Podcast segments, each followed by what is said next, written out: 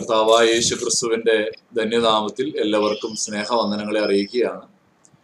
വീണ്ടും ഒരിക്കൽ കൂടെ നമുക്ക് ഒരുമിച്ച് റോമാലേഖന പഠനത്തിനായി ചേർന്ന് വരുവാൻ കർത്താവ് ഇടയാക്കിയല്ലോ, നന്ദിയോടെ സ്തോത്രം.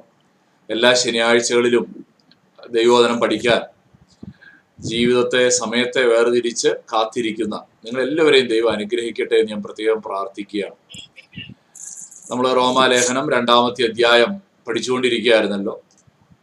റോമാലേഖനം രണ്ടാം അധ്യായത്തിൻ്റെ 17 മുതൽ 29 വരെയുള്ള വാക്യങ്ങളാണ് ഇന്നത്തെ നമ്മുടെ പഠനത്തിനായിട്ട് നമ്മൾ തിരഞ്ഞെടുത്തിരിക്കുന്നത്. റോമാലേഖനം രണ്ടാം അധ്യായത്തിലേക്ക് നമ്മൾ വരുമ്പോൾ എന്താണ് ഈ പുസ്തകം നമ്മുടെ മുമ്പിൽ അവതരിപ്പിക്കപ്പെടുന്നത് എന്നുള്ളത് നമുക്ക് ഈ വേദഭാഗത്ത് കാണാനായിട്ട് കഴിഞ്ഞു. പ്രത്യേകിച്ച് ഒന്നാമത്തെ അധ്യായം നമ്മൾ പഠിച്ചപ്പോൾ അവിടെ നമ്മൾ കണ്ടതാണ് ദൈവത്തെ അറിയാത്ത ജാതികൾ അവരെ എന്തുമാത്രം ദൈവത്തിൻ്റെ ന്യായാസനത്തിൻ്റെ മുമ്പിൽ, ക്രിസ്തുവിൻ്റെ ന്യായവിധിയുടെ മുമ്പിൽ നിൽക്കേണ്ടതായിട്ട് വരും, എങ്ങനെ അവർ വിധിക്കപ്പെടും എന്നുള്ളതൊക്കെ നമ്മൾ കണ്ടു. രണ്ടാമത്തെ അധ്യായത്തിലേക്ക് വന്നപ്പോൾ കഴിഞ്ഞ ക്ലാസ്സിൽ നമ്മൾ കണ്ടത് മറ്റുള്ളവരെ വിധിക്കുന്ന മനുഷ്യർ അവർ ധാർമ്മികമായി ഉയർന്ന നിലവാരത്തിലുള്ളവരാണ്. എന്നാൽ അവരെക്കുറിച്ചും നമ്മൾ കണ്ടത് അവരും ഈ ശിക്ഷാവിധിക്ക് പാത്രീഭൂതരാണ്, അല്ലെങ്കിൽ അവരും ശിക്ഷാവിധിക്ക് മുമ്പിൽ നിൽക്കേണ്ടതായിട്ട് വരും എന്നുള്ളത് നമ്മൾ കണ്ടു. മാത്രമല്ല, നമ്മൾ കഴിഞ്ഞ ക്ലാസ്സിൽ കണ്ടു ന്യായപ്രമാണം ഇല്ലാത്തവർ, പീപ്പിൾ വിത്തൗട്ട് റിട്ടൺ ലോ, അവരും ക്രിസ്തുവിൻ്റെ ന്യായവിധിയുടെ മുമ്പിൽ കണക്ക് പറയേണ്ടതായിട്ടുണ്ട്, അല്ലെങ്കിൽ അവരുടെ മേലും ദൈവത്തിൻ്റെ കോപം വരുന്നു എന്നുള്ളത് കഴിഞ്ഞ ക്ലാസ്സുകളിൽ നമുക്ക് കാണാനായിട്ടിടയായിത്തീർന്നു. ഇന്ന് നമ്മൾ അടുത്ത ഭാഗത്തേക്ക് പ്രവേശിക്കുകയാണ്. രണ്ടാം അധ്യായത്തിൻ്റെ 17 മുതൽ 29 വരെയുള്ള വാക്യങ്ങളിൽ ദൈവത്തിൻ്റെ ശിക്ഷാവിധിയുടെ മുമ്പിൽ, അല്ലെങ്കിൽ ദൈവം നീതി കണക്കിടുമ്പോൾ യഹൂദനും കണക്ക് പറയേണ്ടതുണ്ട് എന്നുള്ളതാണ് 17 മുതൽ 29 വരെയുള്ള വാക്യങ്ങളിൽ പൗലോസ് അപ്പോസ്തലൻ പറയാനായിട്ട് ശ്രമിക്കുന്നത്. നമുക്ക് റോമാലേഖനം രണ്ടാം അധ്യായത്തിൻ്റെ 17 മുതൽ 29 വരെയുള്ള വാക്യങ്ങളിലേക്ക് നമുക്കൊന്ന് ശ്രദ്ധിക്കാം. ഈ രണ്ടാം അധ്യായത്തിൻ്റെ 17 മുതൽ 29 വരെയുള്ള വാക്യങ്ങളും ഒന്നാം അധ്യായത്തിൻ്റെ 18 മുതൽ 32 വരെയുള്ള വാക്യങ്ങളും തമ്മിൽ ഒരുപാട് സാദൃശ്യങ്ങളുണ്ട്. എന്താണ് സാദൃശ്യം എന്ന് ചോദിച്ചാൽ, ഒന്നാം അധ്യായത്തിൻ്റെ 18 മുതൽ 32 വരെയുള്ള വാക്യങ്ങളിൽ ദൈവം കൊടുത്തതായിരിക്കുന്ന വെളിപ്പാട്, അല്ലെ, നമ്മൾ അവിടെ കണ്ടു ദൈവം അവർക്ക് പ്രകൃതിയിലൂടെ, ലോക സൃഷ്ടിയുടെ ആരംഭം മുതൽ ദൈവത്തിൻ്റെ അദൃശ്യ ലക്ഷണങ്ങളെ വെളിപ്പെടുത്തി കൊടുത്തു. എന്നാൽ അവരെക്കുറിച്ച് നമ്മൾ കണ്ടത് അവർ ഈ ദൈവത്തെ, സത്യത്തെ തടുത്തു കളഞ്ഞു, ദൈവത്തെ അവഗണിച്ചു, ദൈവത്തിൻ്റെ കൃപയൊക്കെ നിരസിച്ചു. അങ്ങനെ അവര് വിഗ്രഹാരാധകരും അധാർമികതയിലും ഒക്കെ ആയി തീർന്നു എന്ന് നമുക്ക് കാണാനായിട്ട് കഴിയും. ഇന്ന് നമ്മൾ അതേപോലെ തന്നെ രണ്ടാം അധ്യായത്തിൻ്റെ 17 മുതൽ 29 വരെയുള്ള വാക്യങ്ങളിൽ ദൈവത്തിൻ്റെ വെളിപ്പാട് ലഭിച്ച യഹൂദന്മാരും സമാനമായ രീതിയിൽ ഒരു കൂട്ടർക്ക് പ്രകൃതിയിൽ നിന്ന് ദൈവത്തെക്കുറിച്ചുള്ള ഒരു ജനറൽ റെവലേഷനാണ് കിട്ടിയത്. എന്നാൽ യഹൂദന്മാർക്ക് ദൈവത്തിൻ്റെ ന്യായപ്രമാണം എന്ന സ്പെസിഫിക് റെവലേഷൻ കിട്ടി. ആ സ്പെസിഫിക് റെവലേഷൻ കിട്ടിയ യഹൂദന്മാർ തങ്ങൾക്ക് കിട്ടിയ വെളിപ്പാടിനെ നിരാകരിച്ചു, നിരസിച്ചു, അല്ലെങ്കിൽ അതിനെ അവഗണിച്ചു എന്നുള്ളത് രണ്ടാം അധ്യായത്തിൻ്റെ 17 മുതൽ 29 വരെയുള്ള വാക്യങ്ങളിൽ നമുക്ക് കാണുവാനായിട്ട് കഴിയും. അപ്പോൾ ഈ രണ്ട് വേദഭാഗവും ദൈവീക വെളിപ്പാടുകളെ, അല്ലെങ്കിൽ ദൈവത്തിൻ്റെ ആലോചനകളെ, ദൈവത്തെക്കുറിച്ച് ലഭിച്ച ബോധ്യങ്ങളെ നിരാകരിച്ചതായ സമൂഹത്തെക്കുറിച്ചാണ് ഒന്നാം അധ്യായത്തിൻ്റെ അവസാന ഭാഗത്തും രണ്ടാം അധ്യായത്തിൻ്റെ അവസാന ഭാഗത്തും കണ്ടത്. ഒന്നാം അധ്യായത്തിൽ കണ്ടവർ ജനറൽ റെവലേഷൻ, അതിനെ അവഗണിച്ചു. രണ്ടാം അധ്യായത്തിൽ കാണുന്നവ യഹൂദന്മാർ സ്പെസിഫിക് റെവലേഷൻ, ന്യായപ്രമാണത്തെ അവർ അവഗണിച്ചു. അതിൻ്റെ അനന്തരഫലമായി അവർക്ക് എന്ത് സംഭവിച്ചു എന്നുള്ളതാണ് പാരലലായിട്ട് നമുക്കിവിടെയും കാണാനായിട്ട് കഴിയുന്നത്. രണ്ടാം അധ്യായത്തിൻ്റെ 17 മുതൽ 29 വരെയുള്ള വാക്യങ്ങളിൽ എഴുതപ്പെട്ട പ്രമാണം ലഭിച്ച യഹൂദന്മാരും ശിക്ഷാവിധിക്ക് യോഗ്യരാണ്, അല്ലെങ്കിൽ അവരും കുറ്റക്കാരാണ്, അവരും പാപികളാണ് എന്ന് പറയാനാണ് പൗലോസ് അപ്പോസ്തലൻ ശ്രമിക്കുന്നത്. ഏറ്റവും ആദ്യം നമ്മൾ കണ്ടത് ജാതികൾ അവരെങ്ങനെയാണ്, അവർ കുറ്റക്കാരാണെന്ന് ഒന്നാം അധ്യായത്തിൽ കണ്ടു. രണ്ടാം അധ്യായത്തിന്റെ ആദ്യ ഭാഗത്ത് മോറലിസ്റ്റുകൾ, ധാർമ്മികമായി ജീവിക്കുന്ന ആളുകൾ കുറ്റക്കാരാണെന്ന് അപ്പോസ്തലൻ സൂചിപ്പിച്ചു. രണ്ടാം അധ്യായത്തിന്റെ 11 മുതലുള്ള വാക്യങ്ങൾ നമ്മൾ കണ്ടത് എഴുതപ്പെട്ട ന്യായപ്രമാണം ഇല്ലാത്തവർ അവരുടെ മനസാക്ഷിയുടെ കോടതിയുടെ മുമ്പിലും അവർ കുറ്റക്കാരാണെന്ന് പൗലോസ് അപ്പോസ്തലൻ പറഞ്ഞു. ഇനി എഴുതപ്പെട്ട പ്രമാണം ഉള്ള യഹൂദന്മാർ കുറ്റക്കാരാണെന്ന് 17 മുതൽ 29 വരെയുള്ള വാക്യങ്ങളിൽ പറയാണ്. ഇതിനെ തന്നെ വീണ്ടും നമുക്ക് രണ്ടായിട്ട് തിരിക്കാം. 17 മുതൽ 20 വരെ ദൈവത്തെക്കുറിച്ചുള്ള ബോധ്യം അവരെ കുറ്റക്കാരാക്കുന്നു എന്നാണ് പൗലോസ് അപ്പോസ്തലൻ പറയുന്നത്. അല്ലെങ്കിൽ യഹൂദന്മാരെ കുറ്റപ്പെടുത്തുന്ന ഒന്നാമത്തെ കാര്യം അവർക്ക് ദൈവത്തെക്കുറിച്ചുള്ള അറിവ് തന്നെ അവരെ കുറ്റം ചുമത്തുകയാണ്. രണ്ട്, അവരെ കുറ്റം ചുമത്തുന്നത് അവരുടെ ജീവിതം, അവരുടെ പ്രാക്ടീസസ്, അവരുടെ ജീവിത ശൈലി എന്ത് ചെയ്യുന്നു, അവരുടെ നേരെ വിരൽ ചൂണ്ടുന്നു എന്നുള്ളത് ഇവിടെ നമുക്ക് പഠിക്കാനായിട്ട് കഴിയും. അങ്ങനെയാണെങ്കിൽ നമുക്ക് ഈ വേദഭാഗങ്ങൾ വിശദമായിട്ട് പഠിക്കാനായിട്ട് നമുക്ക് പരിശ്രമിക്കാം. 17 മുതൽ 20 വരെയുള്ള വാക്യങ്ങൾ നമുക്കൊന്ന് വായിക്കാം. നീയോ യഹൂദൻ എന്ന് പേർ കൊണ്ടും ന്യായപ്രമാണത്തിൽ ആശ്രയിച്ചും ദൈവത്തിൽ പ്രശംസിച്ചും ന്യായപ്രമാണത്തിൽ നിന്ന് പഠിക്കയാൽ അവന്റെ ഇഷ്ടമറിഞ്ഞും ഭേദാഭേദങ്ങൾ വിവേചിച്ചും ജ്ഞാനത്തിന്റെയും സത്യത്തിന്റെയും സ്വരൂപം ന്യായപ്രമാണത്തിൽ നിന്ന് നിനക്ക് ലഭിച്ചതുകൊണ്ട് നീ കുരുടന്മാർക്ക് വഴികാട്ടുന്നവൻ, ഇരുട്ടിലുള്ളവർക്ക് വെളിച്ചം, മൂടരെ പഠിപ്പിക്കുന്നവൻ, ശിശുക്കൾക്ക് ഉപദേഷ്ടാവ് എന്ന് ഉറച്ചുമിരിക്കുന്നെങ്കിൽ. അപ്പോൾ ഇവിടെ യഹൂദനെ കുറിച്ചുള്ളതായിരിക്കുന്ന ഒരു ചിത്രമാണ് നമുക്ക് ഈ വാക്യങ്ങളിൽ കാണാൻ കഴിയുന്നത്. യഹൂദന് തന്നെ കുറിച്ച് തന്നെയുള്ളതായിരിക്കുന്ന ഒരു സുപ്പീരിയോറിറ്റി കോംപ്ലക്സ് ഈ വാക്യങ്ങളിൽ നമുക്ക് കാണുവാനായിട്ട് കഴിയും. യഹൂദൻ തന്നെ കുറിച്ച് തന്നെ മനസ്സിലാക്കുന്ന, അല്ലെങ്കിൽ തങ്ങളെ മറ്റുള്ളവരെക്കാൾ ഉന്നതരെന്ന് ചിന്തിക്കുന്ന യഹൂദന്മാരെ നമുക്ക് ഈ വേദഭാഗത്ത് നമുക്ക് കാണുവാനും ആയിട്ട് സാധിക്കും. അതുകൊണ്ട് ഞാൻ നിങ്ങളുടെ ശ്രദ്ധയെ ക്ഷണിക്കുകയാണ്, യഹൂദന്മാർക്ക് തങ്ങളെക്കുറിച്ചുള്ളതായ ഉന്നത ഭാവം, തങ്ങൾ മറ്റുള്ളവരെ പോലെയല്ല, തങ്ങൾ ശ്രേഷ്ഠന്മാരാണ്, തങ്ങൾ ഉന്നതന്മാരാണ് എന്നുള്ളതായ ഭാവം, അതേക്കുറിച്ച് നമുക്ക് ഈ വേദഭാഗത്ത് നിന്ന് ഒന്ന് വിശദമായി ചിന്തിക്കുവാൻ ഞാൻ താല്പര്യപ്പെടുകയാണ്. ആ മനോഭാവം അവർക്ക് ലഭിച്ചതായ അറിവിൽ നിന്നാണ്, ദൈവത്തെക്കുറിച്ചുള്ളതായ ബോധത്തിൽ നിന്നാണ് അവർക്ക് ആ ഒരു സുപ്പീരിയോറിറ്റി കോംപ്ലക്സ് ഉണ്ടായത് എന്ന് നമുക്ക് കാണാനായിട്ട് കഴിയും. നമുക്കൊന്ന് നോക്കാം. ഇവിടെ നമ്മൾ വായിക്കുന്നത് 17-ാമത്തെ വാക്യത്തിൽ, നീയോ യഹൂദൻ എന്ന് പേർ കൊണ്ടും ന്യായപ്രമാണത്തിൽ ആശ്രയിച്ചു ദൈവത്തിൽ പ്രശംസിച്ചു. യഹൂദന്റെ ഒരു പ്രശംസയെ കുറിച്ചാണ് ഇവിടെ പറയുന്നത്. അവരെ കുറിച്ച് തന്നെ പറയുന്ന, വളരെ അഭിമാനത്തോടെ പറയുന്ന ഒരു കാര്യമാണ് നമുക്കിവിടെ കാണാൻ കഴിയുന്നത്. അപ്പോൾ ഞാൻ ഇതിനെ പറഞ്ഞോട്ടെ, 17-ാമത്തെ വാക്യത്തിൽ യഹൂദന്മാർക്ക് ലഭിച്ച ദൈവിക ദാനങ്ങളെ നമുക്ക് കാണുവാനായിട്ട് കഴിയും. എന്തൊക്കെയാണ് അവർക്ക് ലഭിച്ച ദൈവിക ദാനങ്ങൾ? ഒന്ന്, യഹൂദൻ എന്ന വാക്കിന്റെ അർത്ഥം തന്നെ പ്രശംസ അല്ലെങ്കിൽ പ്രൈസ് എന്നുള്ളതായ പദമാണ്. അതാണ് അതിന്റെ അർത്ഥം. യഹൂദൻ എന്ന വാക്കിന്റെ അർത്ഥം പ്രശംസ. അതിലെ രണ്ട് ഡയമെൻഷനിൽ പറയാറുണ്ട്. ചിലർ പറയാറുണ്ട് യഹൂദന്മാർക്കാണ് ദൈവത്തെ പ്രൈസ് ചെയ്യാൻ, ദൈവത്തെ സ്തുതിക്കുവാനായിട്ടുള്ള അവസരം കിട്ടിയതെന്ന്. മറ്റൊരു വ്യാഖ്യാനം ആ അർത്ഥത്തെ കുറിച്ച് പറയുന്നത് ദൈവത്താൽ പ്രശംസിക്കപ്പെട്ടവരാണ് യഹൂദന്മാർ എന്ന് പറയുന്ന ആളുകളുണ്ട്. എന്താണെങ്കിലും യഹൂദൻ എന്ന ഒരു പ്രത്യേക ജനം എന്ന നിലയിൽ അവർക്ക് ഒരു വലിയ പദവിയൊക്കെ ഉണ്ടായിരുന്നു എന്നുള്ളത് നമുക്ക് വേദപുസ്തകത്തിൽ നിന്ന് തന്നെ മനസ്സിലാക്കുവാനായിട്ട് സാധിക്കും.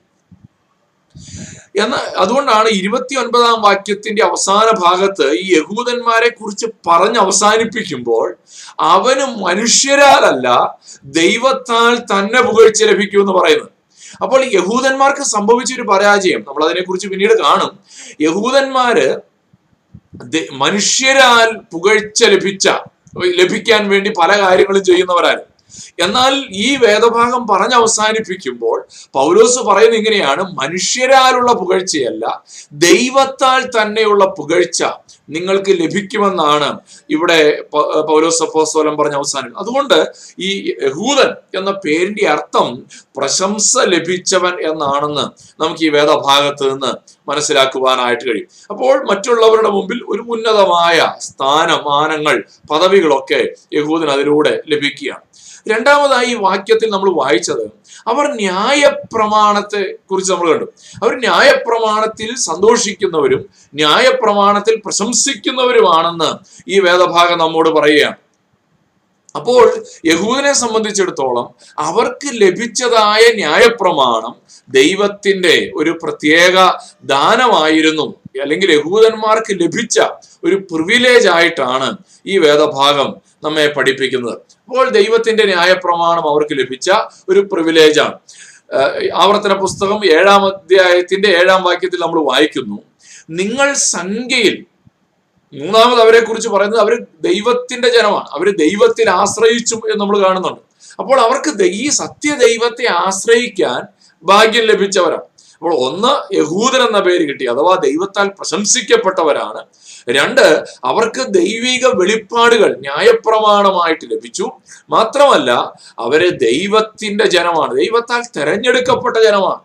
അപ്പോൾ അതിലവര് വലിയ ഒരു സന്തോഷമുള്ള ദൈവത്തിൽ പ്രശംസിക്കുകയാണ് അവര്. എന്താ നമ്മൾ വായിക്കുന്നത്?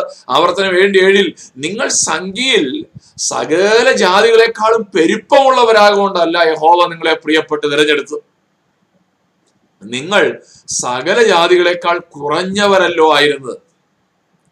യഹോവ നിങ്ങളെ സ്നേഹിക്കുന്നത് കൊണ്ടും നിങ്ങളുടെ പിതാക്കന്മാരോട് താൻ ചെയ്ത സത്യം പാലിക്കുന്നത് കൊണ്ട് മാത്രമേ യഹോവ നിങ്ങളെ ബലമുള്ള കയ്യാൽ പുറപ്പെടുവിച്ച് അടിമ വീടായ മിസ്രയീമിലെ രാജാവായ ഫറവോന്റെ കയ്യിൽ നിന്ന് വീണ്ടെടുത്തത്. അപ്പോൾ ദൈവത്തിന്റെ ജനമായി അവർ ഇതിൽ വലിയ സന്തോഷമുള്ള കാര്യമാണ്. കാരണം ഞങ്ങളാണ് ദൈവത്തിന്റെ സ്വന്തം ജനം, ഞങ്ങളാണ് യഹൂദന്മാർ എന്നുള്ളതായ ഒരു പ്രശംസ എല്ലാ കാലഘട്ടത്തിലും യഹൂദനുണ്ടായി. എന്നാൽ പ്രശംസിക്കാൻ ഒന്നുമില്ലെന്നാണ് ഈ വാക്യം പറയുന്നത്. നിങ്ങളുടെ എന്തെങ്കിലും ശ്രേഷ്ഠത കൊണ്ടല്ല ദൈവം നിങ്ങളെ തെരഞ്ഞെടുത്തത്. പിന്നെ എന്തുകൊണ്ടാണ് തെരഞ്ഞെടുത്തത്? അത് ദൈവം നിങ്ങളെ സ്നേഹിക്കുന്നത് കൊണ്ടാണ്. നിങ്ങൾ വലിയ പെരുപ്പമുള്ള ജാതികളായതുകൊണ്ടല്ല, നിങ്ങൾ കുറഞ്ഞവരാണെന്ന് അവിടെ പറയുന്നു.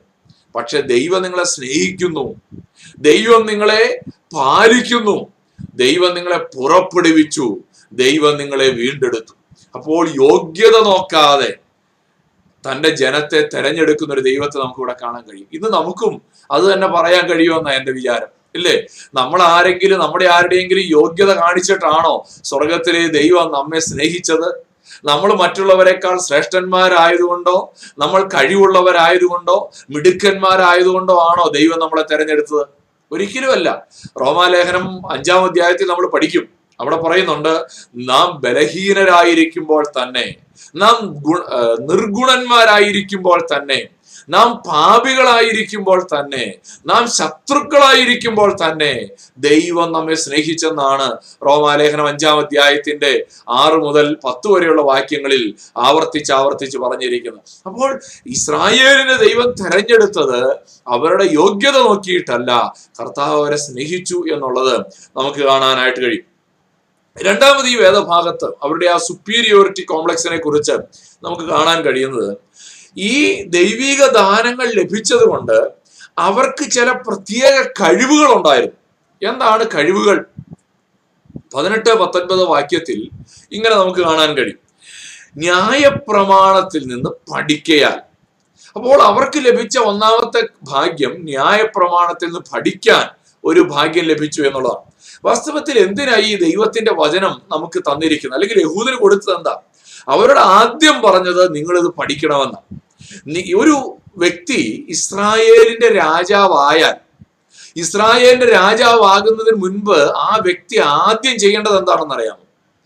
ഈ ന്യായപ്രമാണത്തിന്റെ ഒരു കോപ്പി സ്വന്തം കൈകൊണ്ട് എഴുതണം. ഇസ്രായേലിന് ന്യായപാലനം ചെയ്യുന്ന ഒരു രാജാവിന്റെ ഒന്നാമത്തെ റെസ്പോൺസിബിലിറ്റി ഈ ന്യായപ്രമാണം മുഴുവൻ സ്വന്തം കൈകൊണ്ട് ഒരു പ്രാവശ്യം എഴുതുക എന്നുള്ളതാണ്. ന്യായപ്രമാണം മുഴുവൻ സ്വന്തം കൈകൊണ്ട് എഴുതി കഴിഞ്ഞിട്ടേ അടുത്ത കാര്യത്തിലേക്ക് പോകാവൂ. എന്തിനാത്? അപ്പോൾ ഈ ന്യായപ്രമാണം മുഴുവൻ അവന്റെ ഹൃദയത്തിൽ പതിയാൻ വേണ്ടി, ഇത് പഠിക്കാനുള്ളതാണ്. പല ആൾക്കാരും ഈ ദൈവവചനം പഠിക്കേണ്ട ആവശ്യമില്ലെന്ന് വിചാരിക്കുന്ന ഒത്തിരി പേരുണ്ട്. പക്ഷേ ഇതിനകത്തിരിക്കുന്ന ആരും അങ്ങനല്ലെന്ന് എനിക്കറിയാം. കാരണം വളരെ ആവേശത്തോടെ, ഉത്സാഹത്തോടെ, കൊതിയോടെ ദൈവവചനം പഠിക്കാനാണ് നിങ്ങൾ ഇന്ന് ജോയിൻ ചെയ്തിരിക്കുന്നത്. പക്ഷെ പലരും വിചാരിക്കുന്നത് ഇതൊന്നും പഠിക്കേണ്ട ആവശ്യമില്ല, വെറുതെ തല ഉണ്ടാക്കണ്ട എന്ന് ചിന്തിക്കുന്ന ആൾക്കാരുണ്ട്. പക്ഷേ ഇസ്രായേലിന്റെ രാജാവ് പോലും ആദ്യം ചെയ്യേണ്ടിയിരുന്നത് ഈ ദൈവവചനം പഠിക്കുക എന്നുള്ളതാണ്. അപ്പൊ ഇത് ഉപദേശിമാരുടെയും പുരോഹിതന്മാരുടെയും പാസ്റ്റർമാരുടെയും ഒരു റെസ്പോൺസിബിലിറ്റി അല്ല. സെക്കുലറായി ജീവിക്കാൻ ആഗ്രഹിക്കുന്നവരും ആദ്യം പഠിക്കേണ്ടത് എന്താ? ദൈവവചനം പഠിക്കണമെന്നാണ് ഇസ്രായേലിന് കൊടുത്ത പ്രമാണത്തിൽ നമുക്ക് മനസ്സിലാക്കാനായിട്ട് കഴിയുന്നു. മാത്രമല്ല, ഈ ന്യായപ്രമാണം അവർക്ക് ലഭിച്ചുകൊണ്ട് അവർക്ക് ലഭിച്ച രണ്ടാമത്തെ കാര്യം, ന്യായപ്രമാണം അവരെ പല കാര്യങ്ങൾ പഠിപ്പിക്കുന്നു. രണ്ട്, അവന്റെ ഇഷ്ടം അറിയാനായിട്ടിടയായി തീർന്നു. The law reveal God's will. ന്യായപ്രമാണം പഠിച്ചപ്പോൾ അവർക്ക് കിട്ടിയ ഒരു കേപ്പബിലിറ്റിയാണ് ദൈവഹിതം തിരിച്ചറിയാനുള്ളൊരു ഭാഗ്യം കിട്ടി, ഇല്ലേ? ഇന്ന് ലോകത്തുള്ള ആളുകള്, പ്രത്യേകിച്ച് മതത്തിൽ വിശ്വസിക്കുന്നവരെല്ലാം എങ്ങനെ ദൈവഹിതം അറിയാം എന്നുള്ള ഒരു അന്വേഷണത്തിലാണ്. ദൈവഹിതം അറിയാൻ വല്ല കുറുക്കുവഴിയുണ്ടോ? ഞാൻ ആ വാക്യങ്ങളൊന്നും വായിപ്പിക്കുന്നില്ല. യെഹസ്കേലിന്റെ പ്രവചനത്തിൽ 21-ാമത്തെ അധ്യായത്തിൽ ഈ 3 കാര്യങ്ങൾ പറയുന്നുണ്ട്. 21-ാം വാക്യത്തിൽ 21-ന്റെ 21 അമ്പ് കുലുക്കുകയും കുലദൈവങ്ങളോട് ചോദിക്കുകയും കരൾ നോക്കുകയും ചെയ്യുന്ന, എന്ന് പറഞ്ഞാൽ അവര് ഇസ്രായേലിന് നേരെ, നെബുക്കദ്നേസർ, ബാബിലോൺ, അശൂര്യര് ഒക്കെ യുദ്ധത്തിന് പോവുകയാണ്.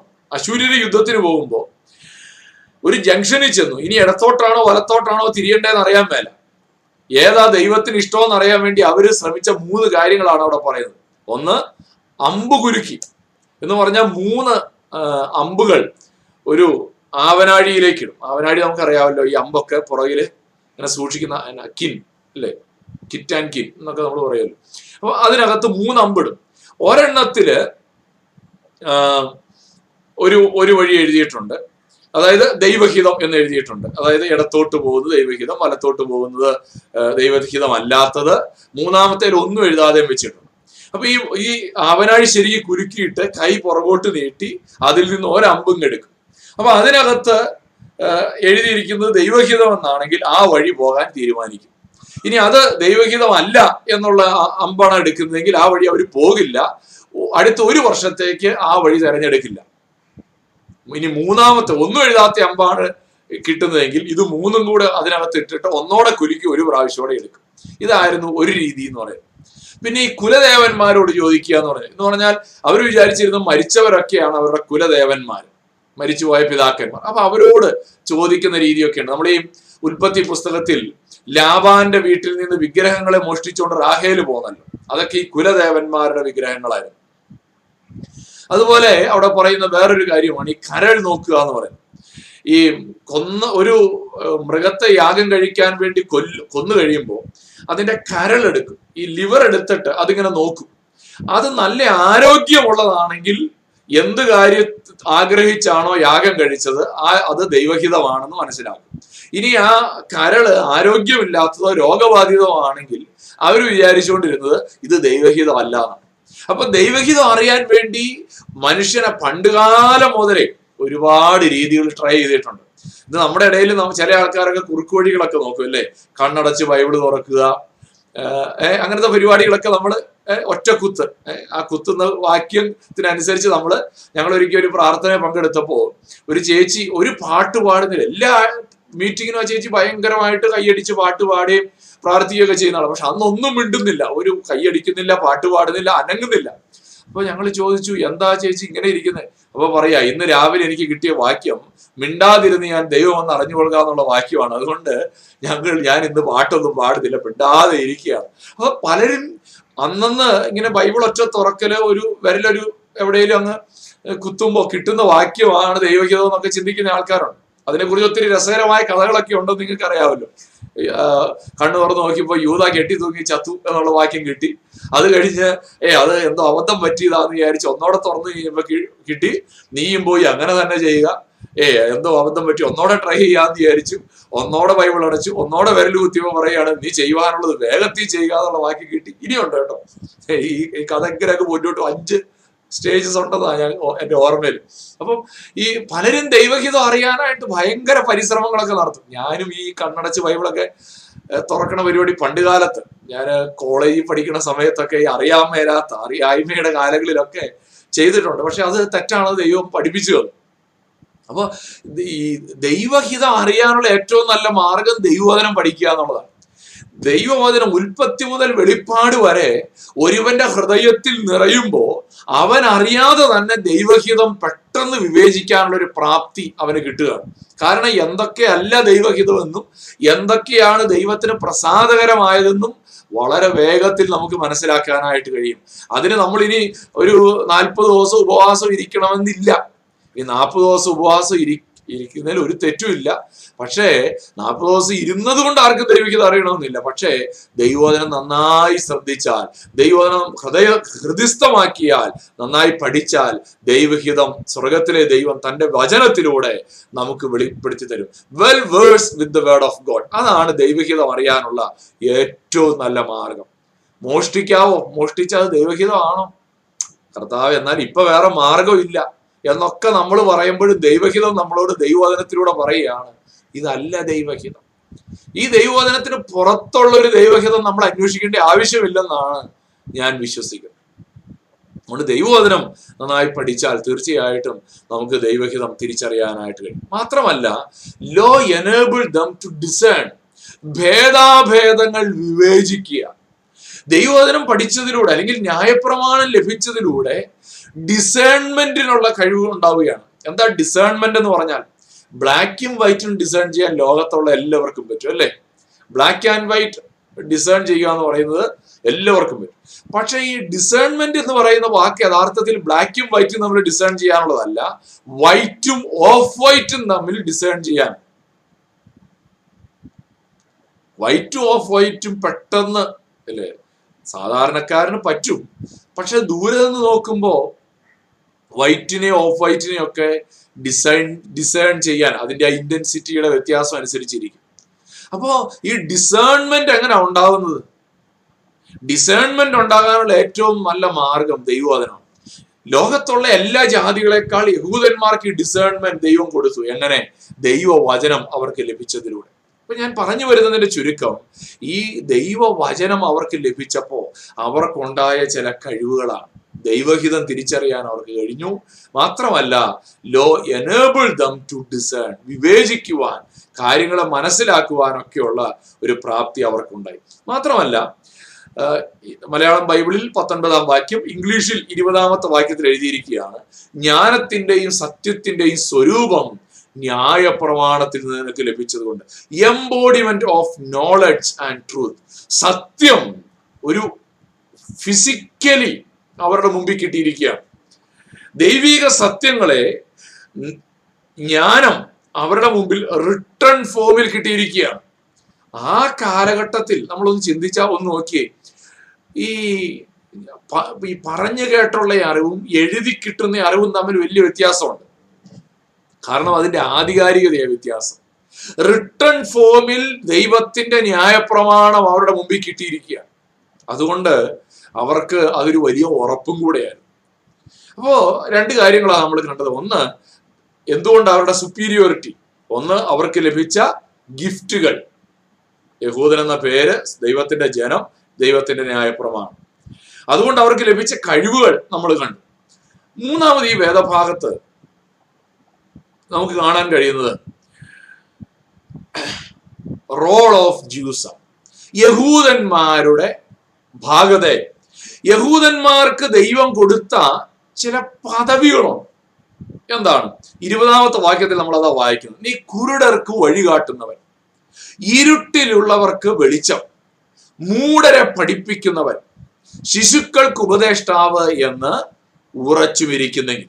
അപ്പൊ നോക്കിയേ, ഈ ഗിഫ്റ്റ് കൊടുത്തു. രണ്ട്, ആ ഗിഫ്റ്റിലൂടെ അവർക്ക് ചില കേപ്പബിലിറ്റീസ് കൊടുത്തു. മൂന്നാമത് പറയുകയാണ്, അതിലൂടെ നിങ്ങൾക്ക് ദൈവമാക്കി ആഗ്രഹിക്കുന്നത് നിങ്ങൾക്ക് ഈ ലോകത്ത് ചില കാര്യങ്ങൾ ചെയ്യാനുണ്ട്. എന്താ ലോകത്ത് അവർക്ക് ചെയ്യാനുള്ളത്?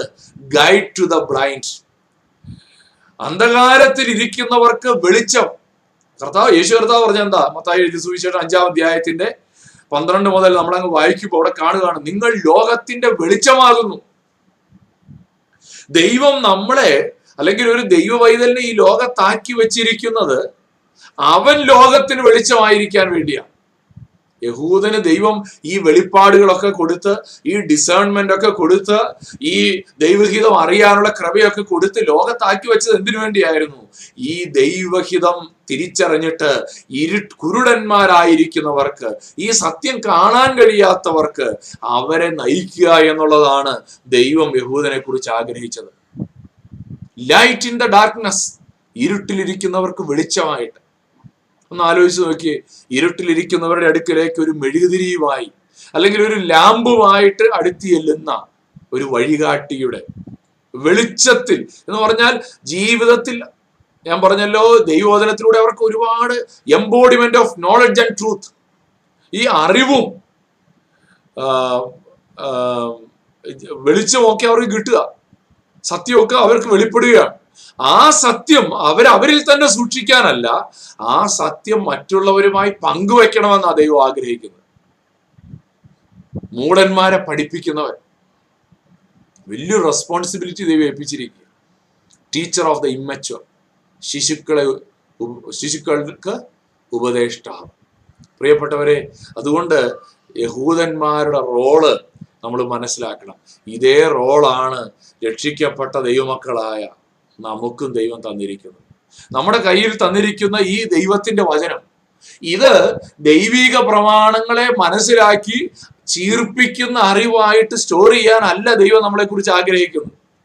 ദൈവം നമ്മെക്കുറിച്ച് ആഗ്രഹിക്കുന്നത് നമുക്ക് ലഭിച്ച പ്രകാശത്തിൽ നമ്മൾ ഇരിക്കാനല്ല, ഇരുട്ടിലിരിക്കുന്നവരുടെ അടുക്കിലേക്ക് വെളിച്ചവുമായിട്ട് ഇറങ്ങിച്ചെല്ലാനാണ്, കുരുടന്മാരായിരിക്കുന്നവരെ വഴി കാണിച്ചു കൊടുക്കാനാണ്. അതുകൊണ്ടാണ് ഈ സുവിശേഷത്തിന് ഈ ലോകത്ത് ഇന്ന് പ്രസക്തിയുള്ളത്. ദൈവം നമ്മൾ ചിലപ്പോൾ പറയും, മറ്റുള്ളവരോട് സുവിശേഷമൊക്കെ പറഞ്ഞാൽ അവർ പിണങ്ങില്ലേ, അവർ നമ്മളെ വലിയ തീവ്രവാദിയാണെന്ന് ചിന്തിക്കില്ലേ എന്നൊക്കെ ഒരുപക്ഷെ നമുക്ക് തോന്നാൻ സാധ്യതയുണ്ട്. പക്ഷേ ദൈവം നമ്മളെ ആക്കി വച്ചിരിക്കുന്നതിൻ്റെ ഉദ്ദേശം എന്നാ? ഈ വെളിച്ചം തന്നത്, ഈ അറിവ് തന്നത്, ഈ ബോധ്യങ്ങൾ തന്നത് ഇത് നമുക്ക് വേണ്ടി മാത്രമല്ല. ഒരു ക്ലാസ് ലീഡറുടെ കയ്യിലേക്ക് ക്ലാസ് ടീച്ചർ കൊണ്ടുവന്ന് ഒരു പാക്കറ്റ് ചോക്ലേറ്റ് കൊടുക്കുക, ഒരു ബോക്സ് നിറയെ ചോക്ലേറ്റ് കൊടുക്കുക. ക്ലാസ് ലീഡർ ഇത് തൻ്റെ കൈ വെച്ചുകൊണ്ടിരിക്കാനോ തൻ്റെ വീട്ടിൽ കൊണ്ടുപോകാനല്ല, ആ ക്ലാസ്സിലുള്ള എല്ലാവരുടെയും കയ്യിലേക്ക് അത് വിതരണം ചെയ്യാൻ, ഡിസ്ട്രിബ്യൂട്ട് ചെയ്യാൻ ആ ക്ലാസ് ലീഡറെ കുറിച്ച് ദൈവം ആഗ്രഹിക്കുന്നുണ്ട്. നമ്മളെക്കുറിച്ച് ദൈവം ആഗ്രഹിക്കുന്നുണ്ട്. നമ്മളതിന് തയ്യാറല്ലെങ്കിൽ, നമുക്കതിന് കഴിയുന്നില്ലെങ്കിൽ, നാം ദൈവം നമ്മെ തെരഞ്ഞെടുത്തതിൻ്റെ ഉദ്ദേശത്തിൽ നിന്ന് മാറിപ്പോയെന്ന് നമ്മൾ മനസ്സിലാക്കണം. യഹൂദനെ ദൈവം തെരഞ്ഞെടുത്ത അതിനുവേണ്ടി. പക്ഷേ യഹൂദന്റെ ആറ്റിറ്റ്യൂഡ് എന്തായിരുന്നു അറിയാമോ? ആദ്യം നമ്മൾ കണ്ടല്ലോ, യഹൂദൻ എന്ന് പേർ കൊണ്ട് അവർ ഈ ജാതികളെ വിളിച്ചിരുന്ന പേര് ജെൻഡൈൽ ഡോഗ്സ് എന്നായിരുന്നു. ജെൻഡൈൽ ഡോഗ്സ്, നായ്ക്കൾക്ക് തുല്യമായിട്ടാണ് യഹൂദനല്ലാത്തവരെ യഹൂദന്മാര് കണ്ടത്. അവരെ പഠിപ്പിക്കാനും അവരെ വളർത്തിയെടുക്കാനുള്ള ഉത്തരവാദിത്വമാണ് ദൈവം അവരെ ഏൽപ്പിച്ചത്. പക്ഷെ തെരഞ്ഞെടുപ്പിൽ അവരങ്ങ്, റോമാലേഖനം 11-ാം അധ്യായത്തിൽ വാക്യമുണ്ട്, ഞെളിയുന്നു, ഞെളിയാതെ എന്ന് പറയുന്നു.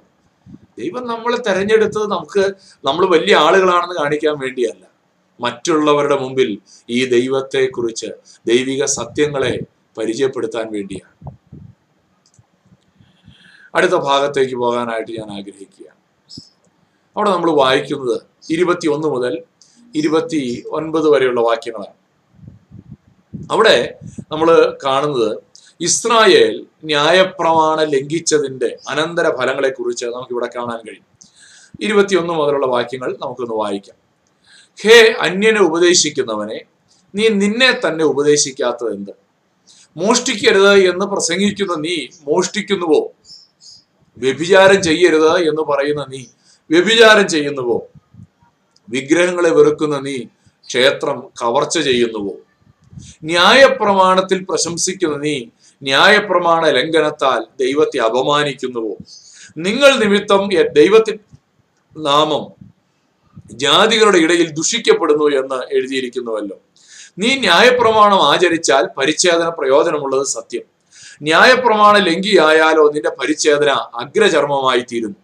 അഗ്രചർമ്മി ന്യായപ്രമാണത്തിന്റെ നിയമങ്ങളെ പ്രമാണിച്ചാൽ അവന്റെ അഗ്രചർമ്മം പരിച്ഛേദന എന്ന് എണ്ണുകയില്ലയോ? സ്വഭാവത്താൽ അഗ്രചർമ്മി ആയവൻ ന്യായപ്രമാണം അനുഷ്ഠിക്കുന്നു എങ്കിൽ അക്ഷരവും പരിച്ഛേദനയുമുള്ള ന്യായപ്രമാണ ലംഘിയായ നിന്നെ അവൻ വിധിക്കയില്ലയോ? പുറമേ യഹൂദനായവൻ യഹൂദനല്ല, പുറമേ ജഡത്തിലുള്ളത് പരിച്ഛേദനയുമല്ല. അകമേ യഹൂദനായവൻ അത്രേ യഹൂദൻ, അക്ഷരത്തിലല്ല ആത്മാവിലുള്ള ഹൃദയ പരിച്ഛേദന അത്രേ പരിച്ഛേദന. അവന് മനുഷ്യരാലല്ല ദൈവത്താൽ തന്നെ പുകഴ്ച ലഭിക്കും. അപ്പോൾ ഇവിടെ നമുക്ക് കാണാൻ കഴിയുന്നത് യഹൂദനെ കുറച്ചുകൂടെ അടുത്ത് നിന്ന് പരിചയപ്പെടുത്തുകയാണ്. യഹൂദന്മാർക്കെതിരെ പൗലോസ് ചില ആർഗ്യുമെന്റുകൾ കൊണ്ടുവരികയാണ്. നമ്മൾ രണ്ടാം അധ്യായം പഠിക്കാൻ തുടങ്ങിയപ്പോൾ നമ്മൾ കണ്ടൊരു കാര്യമാണ് ഈ യഹൂദൻ ഈ പൗലോസ് ഇവിടെ ഉപയോഗിക്കുന്ന ഒരു ശൈലിയാണ് ഡയാട്രൈബ്. തൊട്ടു മുൻപിൽ ഒരു വ്യക്തിയെ, ഒരു എതിരാളിയെ അല്ലെങ്കിൽ തന്നോട് തർക്കിക്കുന്ന വാദിക്കുന്ന ഒരു വ്യക്തിയെ കണ്ടിട്ട് ആ വ്യക്തിയോട് സംവദിക്കുന്ന ഒരു രീതിയിലാണ് പൗലോസ് അപ്പോസ്തലൻ ഇത് എഴുതിയിരിക്കുന്നത്. അപ്പൊ പൗലോസ് ഇത് എഴുതിയിരിക്കുമ്പോൾ തൊട്ടു മുമ്പിൽ ഒരു യഹൂദൻ നിന്നിട്ട് തൻ്റെ ന്യായങ്ങൾ ബോധിപ്പിക്കുന്നത് പോലെ, അല്ലെങ്കിൽ ഞങ്ങൾക്ക് പറയാൻ ചിലതുണ്ട്, അപ്പൊ പൗലോസ് പറയാണ് നിങ്ങൾ പറയുന്നതിനകത്ത് ചില കുഴപ്പമുണ്ട്, അത് ചൂണ്ടിക്കാണിച്ച് സംസാരിക്കുന്നത് പോലെയാണ് ഈ വേദഭാഗത്ത് നമുക്ക് കാണാനായിട്ട് കഴിയുന്നത്. എന്താ പൗലോസ് പറയുന്നത് നമുക്കൊന്ന് നോക്കാം. 21 മുതലുള്ളതായ വാക്യങ്ങൾ അവിടെ നമ്മൾ വായിക്കുന്നു.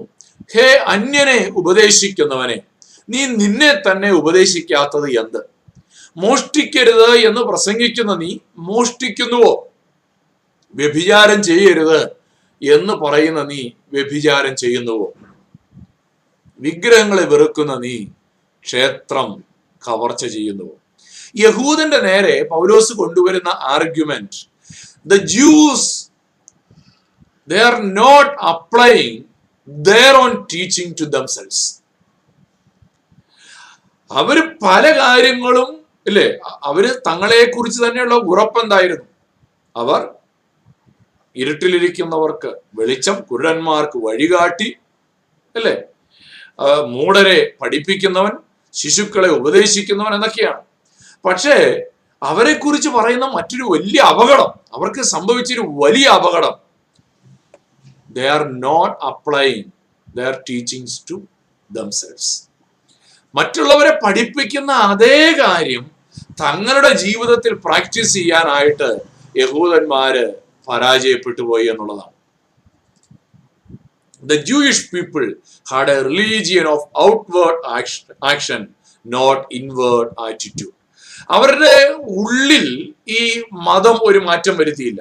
അവർ പുറമേയുള്ള ആചാരങ്ങളിലൊക്കെ ഒത്തിരി മാറ്റം വരുത്തി, ഇല്ലേ. അവര് പുറമേ നോക്കിയാൽ യഹൂദനെ ഒറ്റ നോട്ടത്തിൽ തിരിച്ചറിയാം. അവന്റെ വസ്ത്രധാരണത്തിൽ, അവന്റെ രീതികളിലൊക്കെ ഒറ്റ നോട്ടത്തിൽ തിരിച്ചറിയാം. പക്ഷെ അവരുടെ അകത്തെ മനുഷ്യനെ സംബന്ധിച്ചിടത്തോളം യാതൊരു മാറ്റവും വരാത്തൊരു ജീവിതമായിരുന്നു ഒരു യഹൂദൻ ഉണ്ടായിരുന്നത് എന്ന് മനസ്സിലാക്കാം. അതുകൊണ്ടാണ് യേശു അവരെ കുറിച്ച് മുന്നറിയിപ്പ് കൊടുത്തു.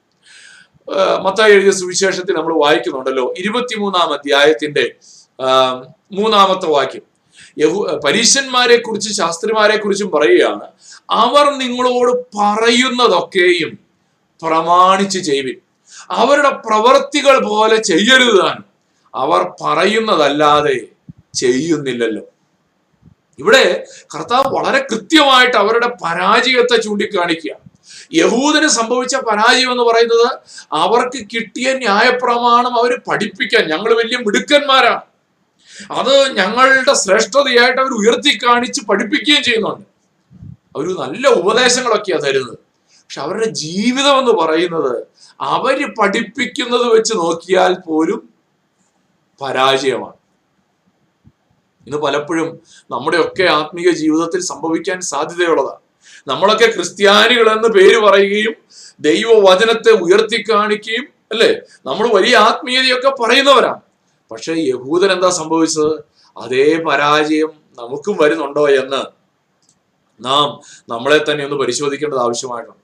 ഇവര് എന്ന് മാത്രമല്ല കേട്ടോ, ഇവര് ചെയ്യുന്നില്ല എന്ന് മാത്രമല്ല, അങ്ങനെ ചെയ്യാനായിട്ടുള്ളൊരു പരിശ്രമം പോലും അവരുടെ ഭാഗത്തില്ല.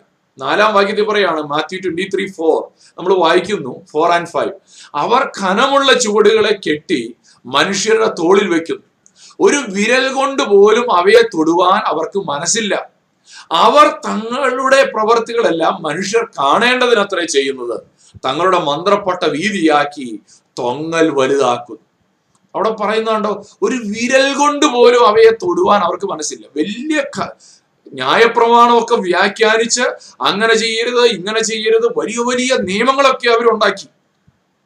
പക്ഷേ ഒരു ചെറുവിരലുകൊണ്ട് പോലും അത് പ്രാക്ടീസ് ചെയ്യാനായിട്ട് അവർ ശ്രമിക്കുന്നില്ല. അവരിതൊരു പ്രൊഫഷനായിട്ടാണ് കണ്ടത്, അവരുടെ ജീവിതമാർഗമായിട്ടാണ് കണ്ടത്. എന്നാൽ ദൈവവചനം പഠിപ്പിക്കുന്നത് അവർക്ക് സംഭവിച്ച പരാജയമായിട്ടാണ്.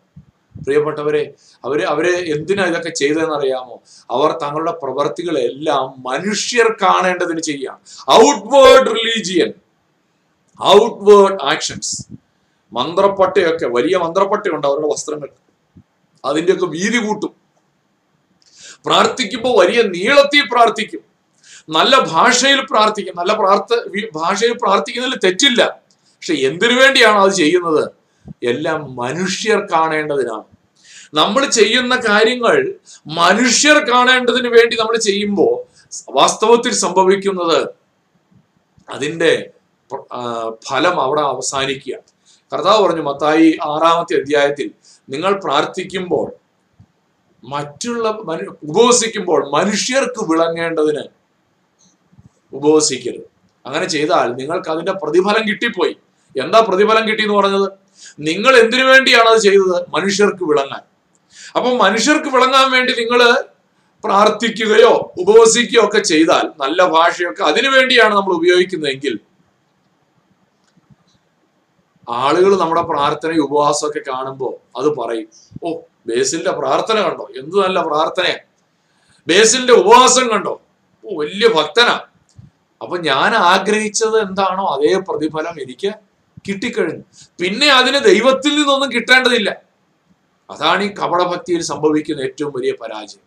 കപടഭക്തിയെ ദൈവം വെറുക്കുന്നതിന്റെ കാരണം മനുഷ്യർക്ക് വിളങ്ങേണ്ടത്.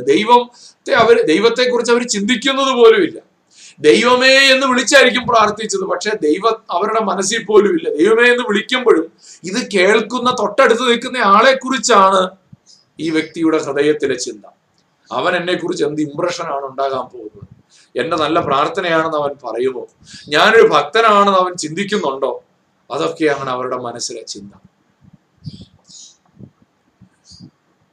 യഹൂദന്മാർ, നമ്മളവിടെ വായിച്ചു, മോഷ്ടിക്കരുത് എന്ന് പറയുന്ന നീ ക്ഷേത്രം കവർച്ച ചെയ്യുന്നുവോ എന്ന് പൗലോസോട് ചോദിക്കുക.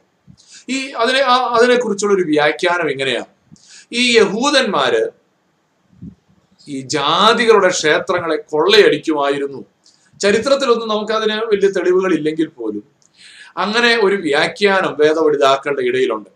യഹൂദന്മാർ ജാതികളുടെ പല ക്ഷേത്രങ്ങളെയും, അത് ക്ഷേത്രം മുഴുവനായിട്ട് കൊള്ളയടിക്കുകയാണെന്നുള്ള അർത്ഥത്തിലല്ല, അവരുടെ സമ്പത്ത്, ക്ഷേത്രങ്ങളിലെ പൊന്നുകൊണ്ടുള്ളതായ വിഗ്രഹങ്ങൾ ഒക്കെ അവർ മോഷ്ടിക്കുമായിരുന്നു എന്ന് യഹൂദന്മാരെ കുറിച്ച് ഒരു വ്യാഖ്യാനമുണ്ട്. അതിന് പറയുന്ന ഒരു കാരണം അപ്പോസ്തല പ്രവൃത്തികളിലെ ഈ വാക്യമാണ്. അപ്പോസ്തല പ്രവൃത്തികൾ 19-ാം അധ്യായത്തിന്റെ 37-ാമത്തെ വാക്യത്തിൽ ഈ പൗലോസൊക്കെ പ്രസംഗിക്കാനായിട്ട് പോയി. അപ്പോൾ അവിടെ പ്രസംഗിച്ചുകൊണ്ടിരിക്കുമ്പോൾ അർത്തമിസ് ദേവിയുടെ ക്ഷേത്രമൊക്കെ ഉള്ള സ്ഥലത്ത് പോയി പ്രസംഗിക്കുകയാണ്. അപ്പൊ അവരെ കുറിച്ച് പറയുകയാണ്, അവർ ക്ഷേത്രം കവർച്ച ചെയ്യുന്നവരല്ല, നമ്മുടെ ദേവിയെ ദുഷിക്കുന്നവരുമല്ല. അപ്പൊ യഹൂദന്മാരുടെ ഇടയിൽ ഈ ജാതികളുടെ ക്ഷേത്രങ്ങളെ കവർച്ച ചെയ്യുന്ന ആളുകൾ ഉണ്ടായിരുന്നു എന്നും, അതുകൊണ്ടാണ് ഈ പൗലോസൊക്കെ അവിടെ ചെന്നപ്പോൾ അവര് ക്ഷേത്രം കവർച്ച ചെയ്യുന്നവരല്ല എന്ന് അങ്ങനെ ഒരു കമന്റ് പറഞ്ഞത് എന്നൊരു വ്യാഖ്യാനമാണ്. അത് ഒരുപക്ഷെ ശരിയായിരിക്കാൻ സാധ്യതയുണ്ട്. പക്ഷെ എന്തായിരുന്നു ദൈവത്തിന്റെ പ്രമാണം? ആവർത്തന പുസ്തകം 7-ാം അധ്യായത്തിന്റെ 25-26-ഉം വാക്യങ്ങളിൽ ദൈവം കൊടുത്ത കൽപ്പന എന്താണ്? നിങ്ങൾ ഏതെങ്കിലും ജാതികളോട് യുദ്ധം ചെയ്ത് അവരെ തോൽപ്പിച്ചു കഴിയുമ്പോൾ അവരുടെ ദേവപ്രതിമകളെ തീയിലിട്ട് ചുട്ടുകളയണം. നീ വശീകരിക്കപ്പെടാതിരിപ്പാൻ അവയിന്മേലുള്ള വെള്ളിയും പൊന്നും മോഹിച്ച് എടുത്തുകൊള്ളരുത്. അത് നിന്റെ ദൈവമായ യഹോവയ്ക്ക് അറപ്പാകുന്നു. നീയും അതുപോലെ ശാപമായി തീരാതിരിക്കേണ്ടതിന് അറപ്പായുള്ളത് നിന്റെ വീട്ടിൽ കൊണ്ടുപോകരുത്. അത് നിനക്ക് തീരെ അറപ്പും വെറുപ്പുമായിരിക്കണം, അത് ശാപഗ്രസ്തമല്ലോ. അപ്പോൾ ഇവിടെ നമുക്ക് കാണാനായിട്ട് കഴിയുന്നത്, ഈ യഹൂദന്മാർക്ക് ദൈവം കൊടുത്ത ന്യായപ്രമാണം, അവർ ഏതെങ്കിലും ശത്രു രാജ്യങ്ങളെ യുദ്ധത്തിൽ തോൽപ്പിച്ച് അവരുടെ സമ്പത്തൊക്കെ കൊള്ളയടിക്കുന്ന സമയത്ത് പ്രത്യേകം പറഞ്ഞിരിക്കുകയാണ്, അവരുടെ ദേവന്മാരുടെ പ്രതിമകളെ കൊള്ളയടിക്കരുത്, അവരുടെ ക്ഷേത്രങ്ങൾ കൊള്ളയടിക്കരുത്, അവയിന്മേലുള്ള വെള്ളിയും പൊന്നും മോഹിച്ചെടുക്കരുത്. നമുക്കറിയാം, ഈ എരിഹോ കോട്ടയ്ക്കെതിരെ യുദ്ധം ചെയ്യാൻ പോകുമ്പോൾ ദൈവം വളരെ കർശനമായിട്ട് നിയമം കൊടുത്തു, നിങ്ങൾ അവരുടെ പൊന്നും വെള്ളി ഒന്നും എടുക്കരുത്, മുഴുവൻ സമ്പൂർണമായി നശിപ്പിക്കണം. എന്നാൽ ആഖാൻ എന്ത് ചെയ്തു? അവിടെ വിശേഷപ്പെട്ട ഒരു അങ്കി, വെള്ളി, സിൽവർ ഒരു ബ്ലോക്ക്, ഒരു പീസ് ഒക്കെ എടുത്ത് മോഷ്ടിച്ചു. അത് ആഖാന്റെ മേൽ വലിയ ശിക്ഷയ്ക്ക് കാരണമായി തീർന്നു. അപ്പോൾ യഹൂദന്മാർക്ക് ദൈവം കൊടുത്തൊരു പ്രമാണമാണ് ഇത് ചെയ്യരുത്. പക്ഷെ യഹൂദന്മാർ എന്ത് ചെയ്തു? മോഷ്ടിക്കരുത് എന്ന് പറയുന്ന ആളുകൾ തന്നെ, കാരണം അവർക്ക് ഈ വിഗ്രഹങ്ങളൊക്കെ അറപ്പാണ്, അതിനോടൊക്കെ പുച്ഛമാണ്, അതിലൊന്നും ദൈവമില്ല, ഞങ്ങളുടെ ദൈവം മാത്രമേ ദൈവം ഉള്ളൂ എന്നൊക്കെ അവർ പറയും.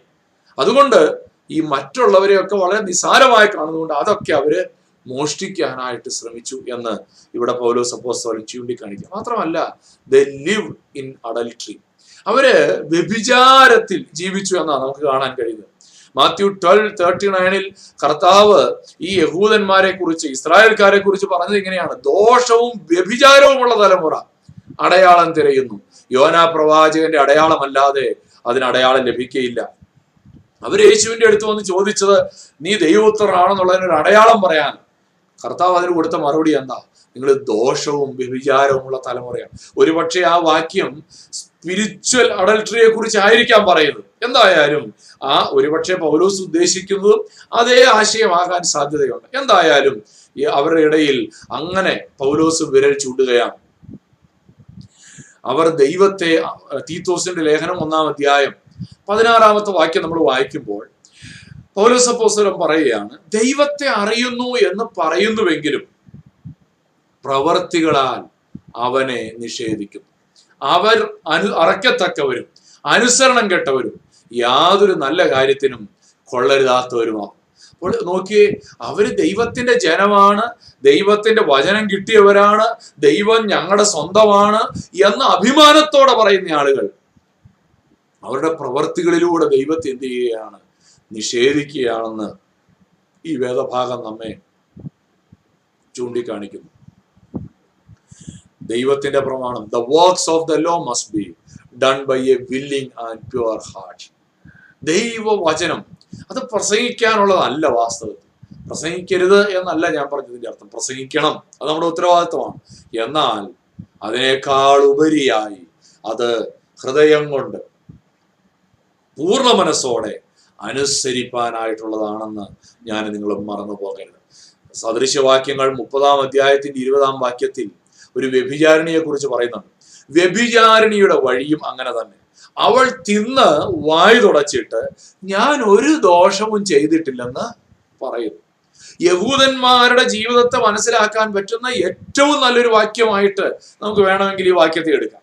ചെയ്യാവുന്ന സകല തെറ്റായ വഴികളിൽ നടന്നു, വചനം പ്രമാണിക്കുന്നതിന് പകരം വചനത്തിൽ നിന്ന് ഒത്തിരി ഡീവിയേറ്റ് ചെയ്തു, പക്ഷേ തിന്ന് വായ തുടച്ചിട്ട്, അല്ലേ, ഭക്ഷണം കഴിച്ച് വായ തുടച്ചു കഴിഞ്ഞാൽ പിന്നെ പുറമേ ലക്ഷണങ്ങളൊന്നുമില്ല. എന്നിട്ട് പറയാ, ഞാനൊന്നും ഒരു ദോഷവും ചെയ്തിട്ടില്ല, ഞാനൊന്നും കഴിച്ചിട്ടില്ല. നമ്മൾ ഈ കൊച്ചു കുട്ടികളൊക്കെ ആയിരിക്കുമ്പോൾ നമ്മളെല്ലാം ഒരു പയറ്റിയിട്ടുള്ളൊരു കാര്യമാണ്. അമ്മ കാണാതെ അടുക്കള കയറി ഒളിച്ചു വെച്ചിരിക്കുന്ന എന്തേലും എടുത്ത് വായിലേക്ക് ഇടും, എന്നിട്ട് ശരിക്കും മുഖമൊക്കെ അങ്ങ് തുടയ്ക്കും. എന്തിനാ? ഞാൻ കഴിച്ചിട്ടേ ഇല്ല, ഞാൻ നല്ല കുട്ടിയായിട്ടിരിക്കുന്നു എന്ന് കാണിക്കാൻ വേണ്ടി. ഒരു ദോഷവും ചെയ്തിട്ടില്ലെന്ന് വ്യഭിചാരിണി പറയുക, തിന്ന് വായും തുടച്ചു. യഹൂദൻ സകല അധാർമികതയിലും ജീവിച്ചിട്ട്, പക്ഷേ ഞങ്ങൾ ദൈവത്തിന്റെ ജനമാണ്, ഞങ്ങൾ ഒരു ദോഷവും ചെയ്തിട്ടില്ല, ഞങ്ങള് നിത്യജീവന്റെ അവകാശികളാണെന്നുള്ള രീതിയിൽ അവർ നടക്കുമ്പോൾ അവരുടെ നേരെ പറയാൻ ദൈവവചനം അവരുടെ നേരെ വിരൽ ചൂണ്ടുകയാണ്. പ്രിയപ്പെട്ടവരെ, ഇന്ന് നമ്മുടെയൊക്കെ ജീവിതത്തിലും ഇത് നമ്മൾ പരിശോധിക്കേണ്ടത് ആവശ്യമാണ്. നമ്മൾ ദൈവജനമാണെന്നൊക്കെ പറഞ്ഞേച്ച് നമ്മൾ നമ്മുടെ ദൈവവചനത്തിനനുസരിച്ച് ജീവിച്ചില്ല എങ്കിൽ ഈ വ്യഭിചാരിണിയുടെ വഴിയിൽ നിന്നും ഒട്ടും നമ്മൾ മാറിയിട്ടില്ല, അതേ വഴിയാണ് നമ്മൾ പിന്തുടരുന്നത് എന്ന് ദുഃഖത്തോടെ പറയേണ്ടി വരികയാണ്. 21 മുതൽ 29 വരെയുള്ള വാക്യങ്ങളിൽ result of breaking the law, ഈ ന്യായപ്രമാണ ലംഘനം അതിന്റെ അനന്തര ഫലങ്ങൾ എന്തൊക്കെയാണ് നമുക്കൊന്ന് നോക്കാം. 1, 21 22 വാക്യം നമ്മൾ ആദ്യമേ വായിച്ചതാണല്ലോ. മറ്റുള്ളവരെ ഉപദേശിക്കുന്ന യഹൂദരെ കൂടെ പറയുകയാണ്, നിങ്ങൾ മോഷ്ടിക്കുന്നു, നിങ്ങൾ വ്യഭിചാരം ചെയ്യുന്നു, നിങ്ങൾ ക്ഷേത്രങ്ങളെ കവർച്ച ചെയ്യുന്നു, നിങ്ങൾ വിഗ്രഹങ്ങളെ വെറുക്കുന്നെന്നാണ് പറയുന്നത്, പക്ഷെ നിങ്ങൾ കവർച്ച ചെയ്യും. Breaking of the law makes us guilty. എന്തിനായി ന്യായപ്രമാണം ദൈവം ഇസ്രായേലിന് കൊടുത്തതെന്നറിയാമോ? എപ്പോഴൊക്കെ ഇതിനകത്തെ ഒരു നിയമം ലംഘിക്കുന്നോ അപ്പോഴൊക്കെ അവർ കുറ്റക്കാരായി മാറുകയാണ്. ഈ നിയമം ഉണ്ടെങ്കിൽ മാത്രമേ നമുക്ക് കുറ്റബോധം ഉണ്ടാവുള്ളൂ. ഈ പണ്ട് ഈ നമ്മുടെ കേരളത്തിൽ ഇന്ത്യയിൽ ഹെൽമറ്റ് നിർബന്ധമല്ലായിരുന്നു. അപ്പൊ ഹെൽമറ്റ് നിർബന്ധമല്ലാത്ത കാലത്ത് ഹെൽമറ്റ് വെക്കാതെ ഒരാൾ പുറത്തേക്ക് ഇറങ്ങുമ്പോൾ ഒരു പോലീസുകാരൻ റോഡ് സൈഡിൽ നിൽക്കുന്ന കണ്ട് ആർക്കും ഒരു പരിങ്ങലും ഉണ്ടാവില്ല. ഈ കൊറോണ വന്ന് മാസ്ക് നിർബന്ധമാക്കിയതിന് ശേഷമാണ് ഓരോ പോലീസുകാരനെ റോഡ് സൈഡിൽ കാണുമ്പോൾ നമ്മളൊന്ന് നോക്കും, മാസ്ക് വെച്ചിട്ടുണ്ടോ. മാസ്ക് വെച്ചില്ലെങ്കിൽ നമുക്ക് ഒരു കുറ്റബോധം ഉണ്ടാകും, പോലീസുകാരൻ കാണാതെ രക്ഷപ്പെടാൻ ശ്രമിക്കും. കാരണം എന്താ, ഓരോ നിയമവും നമ്മെ കുറ്റബോധമുള്ളവരാക്കി മാറ്റുകയാണ്. എന്തുകൊണ്ടാണെന്നറിയാമോ, ഈ പല ആൾക്കാരും ഈ നിരീശ്വരവാദികൾക്ക് ഈ നമ്മുടെ ദൈവവചനത്തോടൊക്കെ ഇത്ര ഇഷ്ടക്കേട്. അവര് പറയുന്നത് നിങ്ങൾ ഈ ആളുകളെ കുറ്റബോധത്തിലേക്ക് തള്ളിയിടുക എന്നാ പറയുന്നത്. അതെ, ദൈവത്തിന്റെ ഉദ്ദേശം അത് തന്നെയാണ്. കുറ്റബോധം തോന്നി, പാപബോധം തോന്നി എങ്കിൽ മാത്രമേ ആ പാപത്തിൽ നിന്ന് പുറത്തു വരണമെന്നൊരാഗ്രഹം ഒരു മനുഷ്യന്റെ ഉള്ളിലുണ്ടാവുകയുള്ളൂ.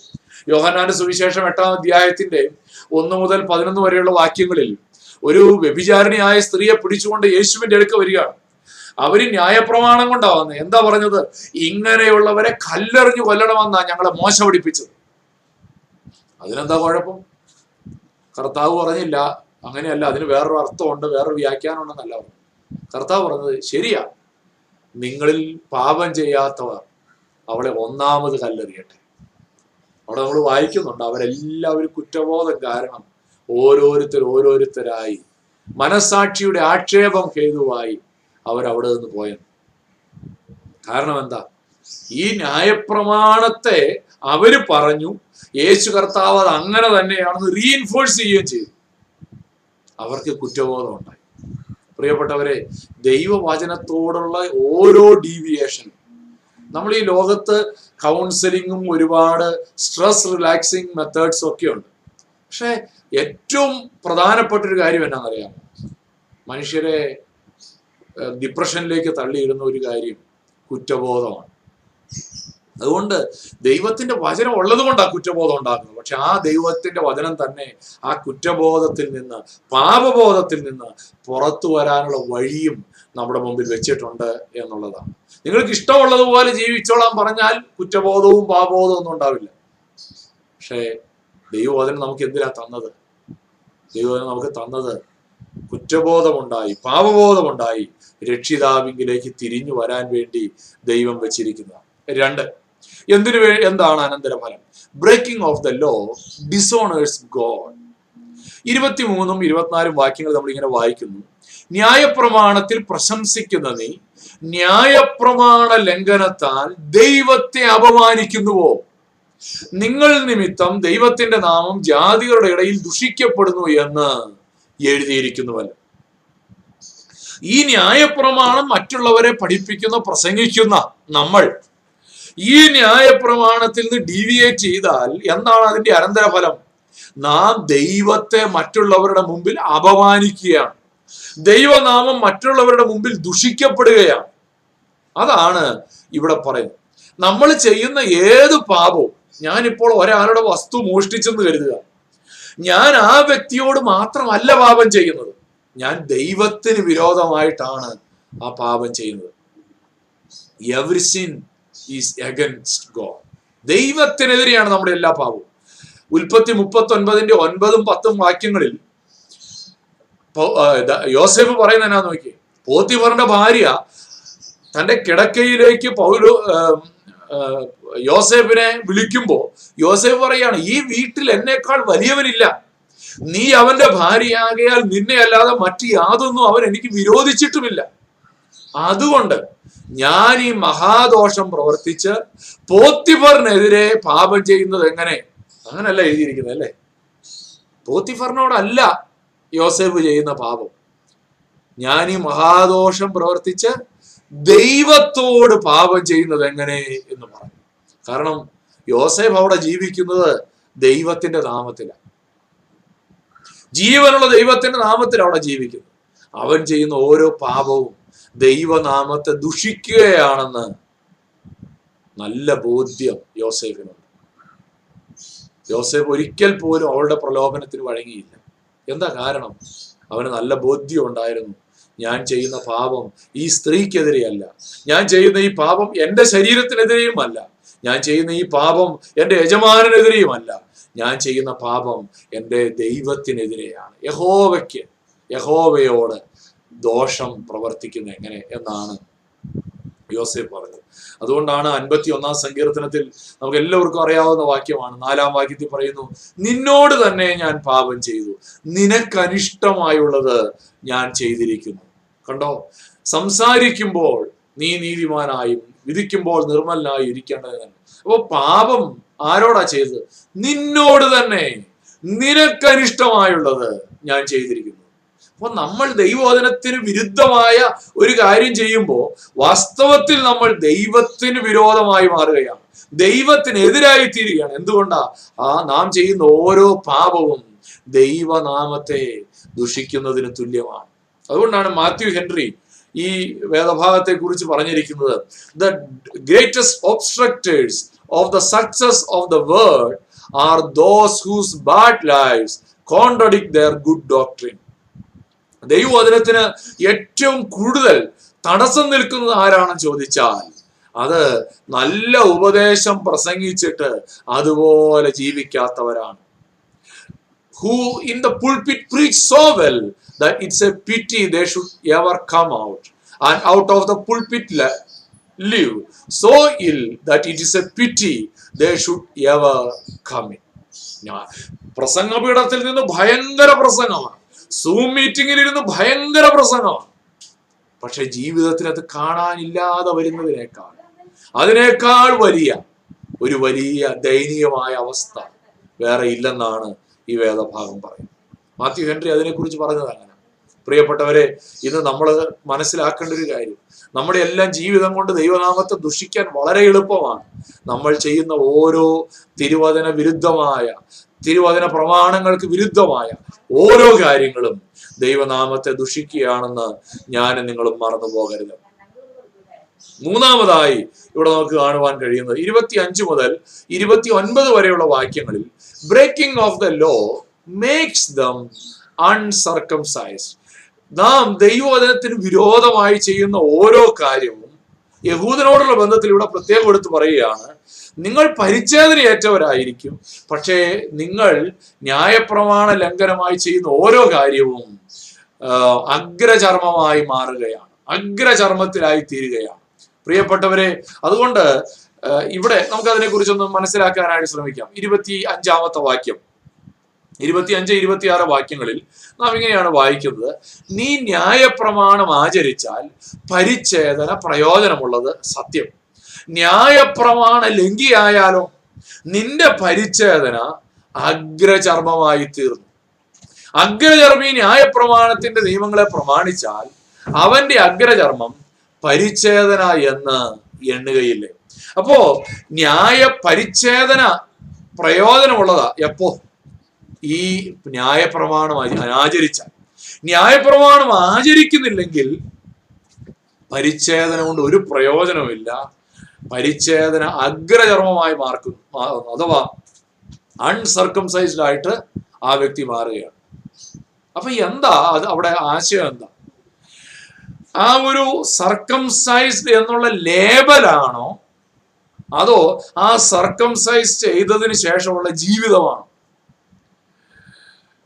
അത് വളരെ വ്യക്തമാണ്, ജീവിതമാണ്, അല്ലെ? Obedience is the circumcising factor. അനുസരണമാണ്. ന്യായപ്രമാണം അനുസരിക്കാതെ അഗ്രചർമ്മിയായ ഒരു മനുഷ്യൻ, അല്ലെങ്കിൽ ന്യായപ്രമാണം സ്വീകരിച്ചിട്ട് വ്യക്തി കേവലം അഗ്രചർമ്മിക്ക് തുല്യമാണ്. പ്രിയപ്പെട്ടവരെ, അതുകൊണ്ട് എന്താ കീ ഫാക്ടർ? യഹൂദനോട് പറയുക, നിങ്ങൾ ശരീരത്തിൽ ഒരുപാട് പരിച്ഛേദന ഏറ്റു, അതിൽ പ്രശംസിച്ച് നടന്നിട്ട് കാര്യമില്ല, പരിച്ഛേദന ഏൽക്കുന്ന ഓരോ വ്യക്തിയും ന്യായപ്രമാണം അനുസരിക്കാൻ കടപ്പെട്ടവരാണ്. യഹൂദന്മാർ വിചാരിച്ചതെന്നാണെന്നറിയാം, യഹൂദന്മാർ വിചാരിച്ചത് ഈ പരിച്ഛേദന ഏറ്റതോടെ സർക്കംസൈസ്ഡ് ആയതോടുകൂടെ സ്വർഗം ഉറപ്പാണ്. അവരുടെ ഒരു റബി ഉണ്ടായിരുന്നു, ലേവി എന്നു പേരുള്ള ഒരു റബി. അദ്ദേഹം സർക്കംസിഷനെ കുറിച്ച് എഴുതിയിരിക്കുന്നത്, ഓരോ യഹൂദനും സ്വർഗത്തിൽ ചെല്ലുമ്പോൾ അബ്രഹാം പിതാവ് അവിടെ ഇരുന്നുകൊണ്ട് പരിശോധിക്കും, അഗ്രചർമ്മിയാണോ പരിച്ഛേദനയേറ്റവനാണോ. പരിച്ഛേദനയേറ്റവനാണെങ്കിൽ അവന് സ്വർഗം ഉറപ്പാണ്. ഇനി വലിയ പാപിയാണെങ്കിൽ മാത്രമേ അവൻ എന്ത് ചെയ്യുള്ളൂ. വലിയ പാപിയാണെങ്കിൽ, ഈ വലിയ പാപി ആരാ? പരിച്ഛേദനയേക്കാത്തവൻ, പരിച്ഛേദന ഏക്കാത്തവനാണ് വലിയ പാപി.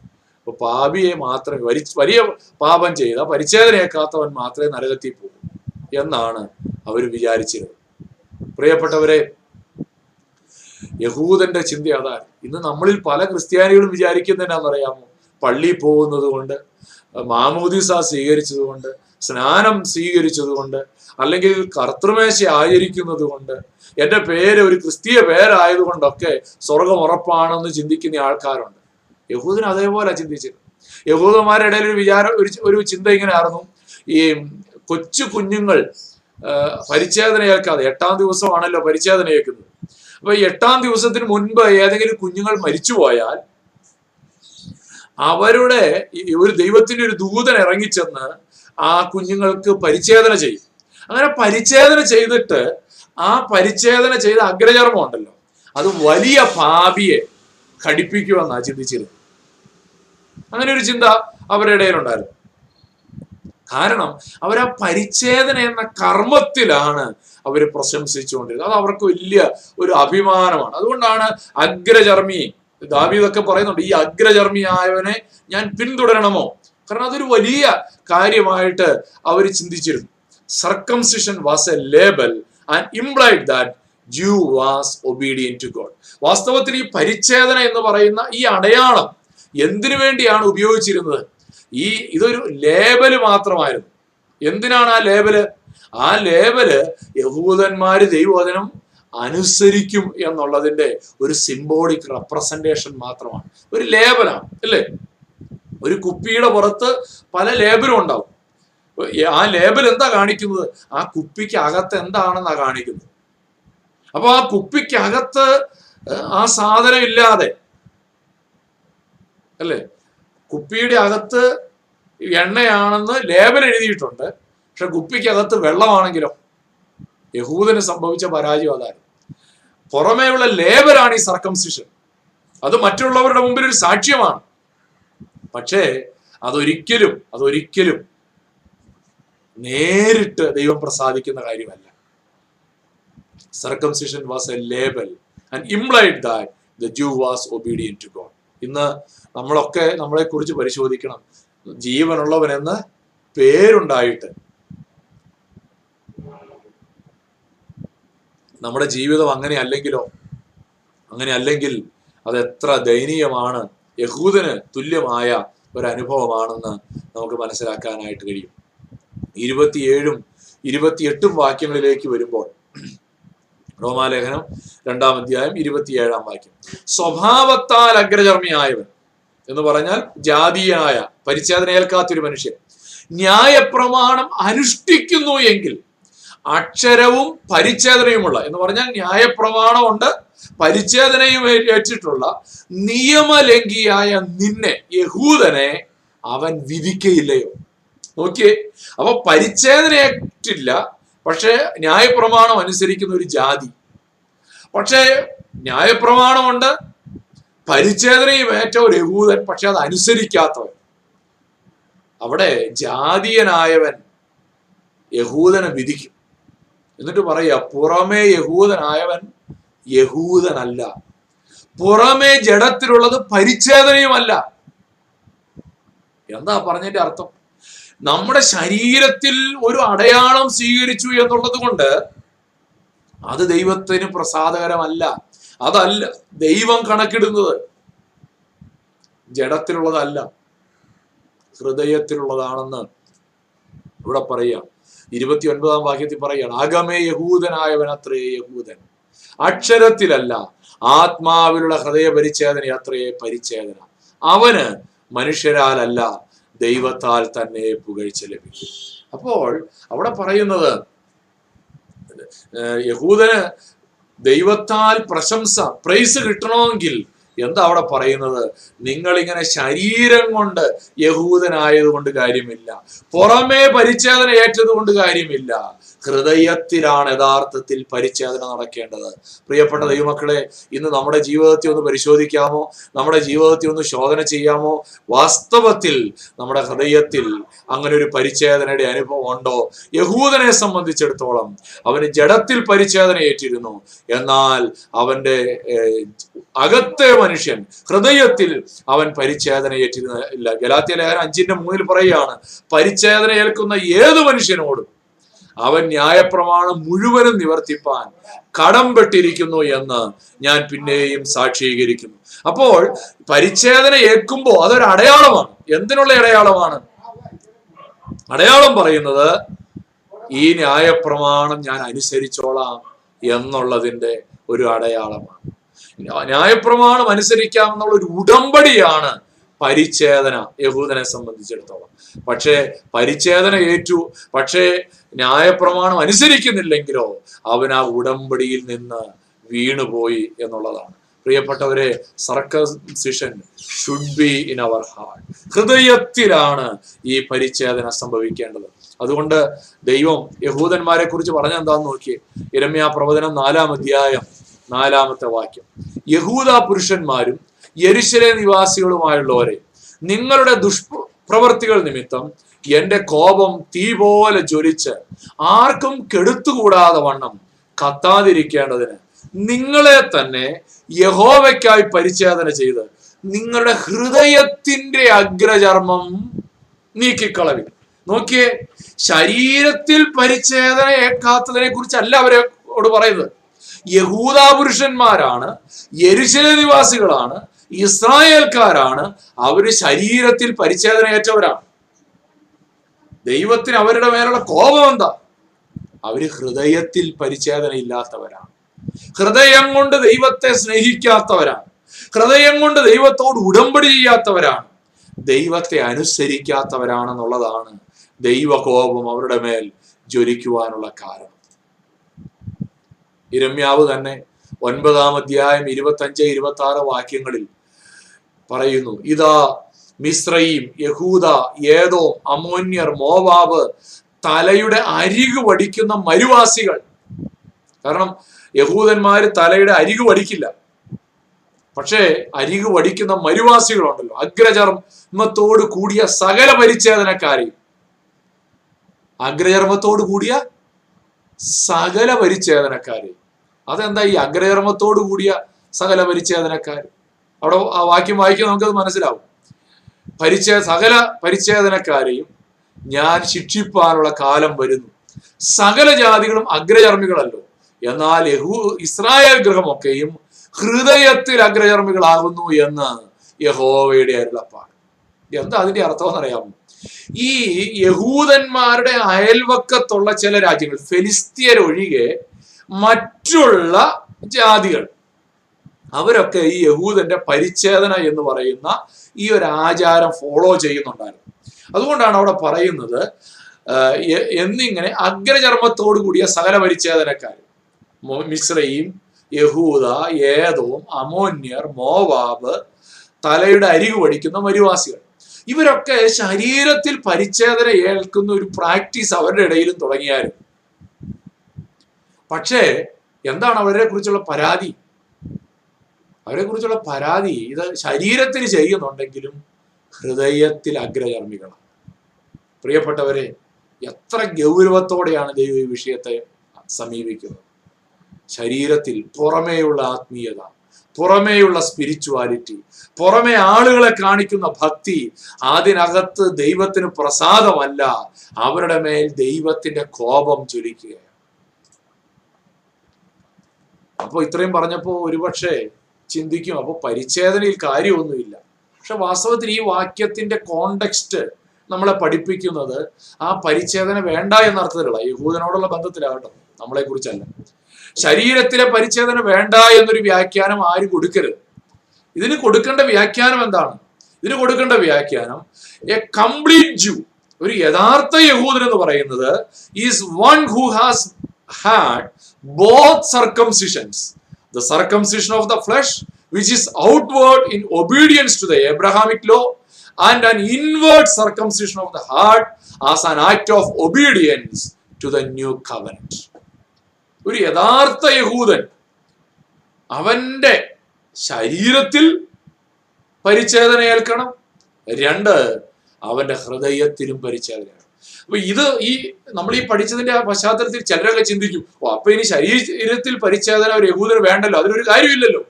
അങ്ങനല്ല അവിടെ പറയുന്നത്. കാരണം പരിച്ഛേദന ഇതെന്താണെന്നറിയാവോ, ഈ ഉടമ്പടി നമുക്കറിയാം, ഈ പരിച്ഛേദന ഏൽക്കാതിരുന്നപ്പോൾ മോശയുടെ മേൽ ദൈവകോപം ഉണ്ടായതായിട്ട് നമ്മൾ വായിക്കുന്നുണ്ട്.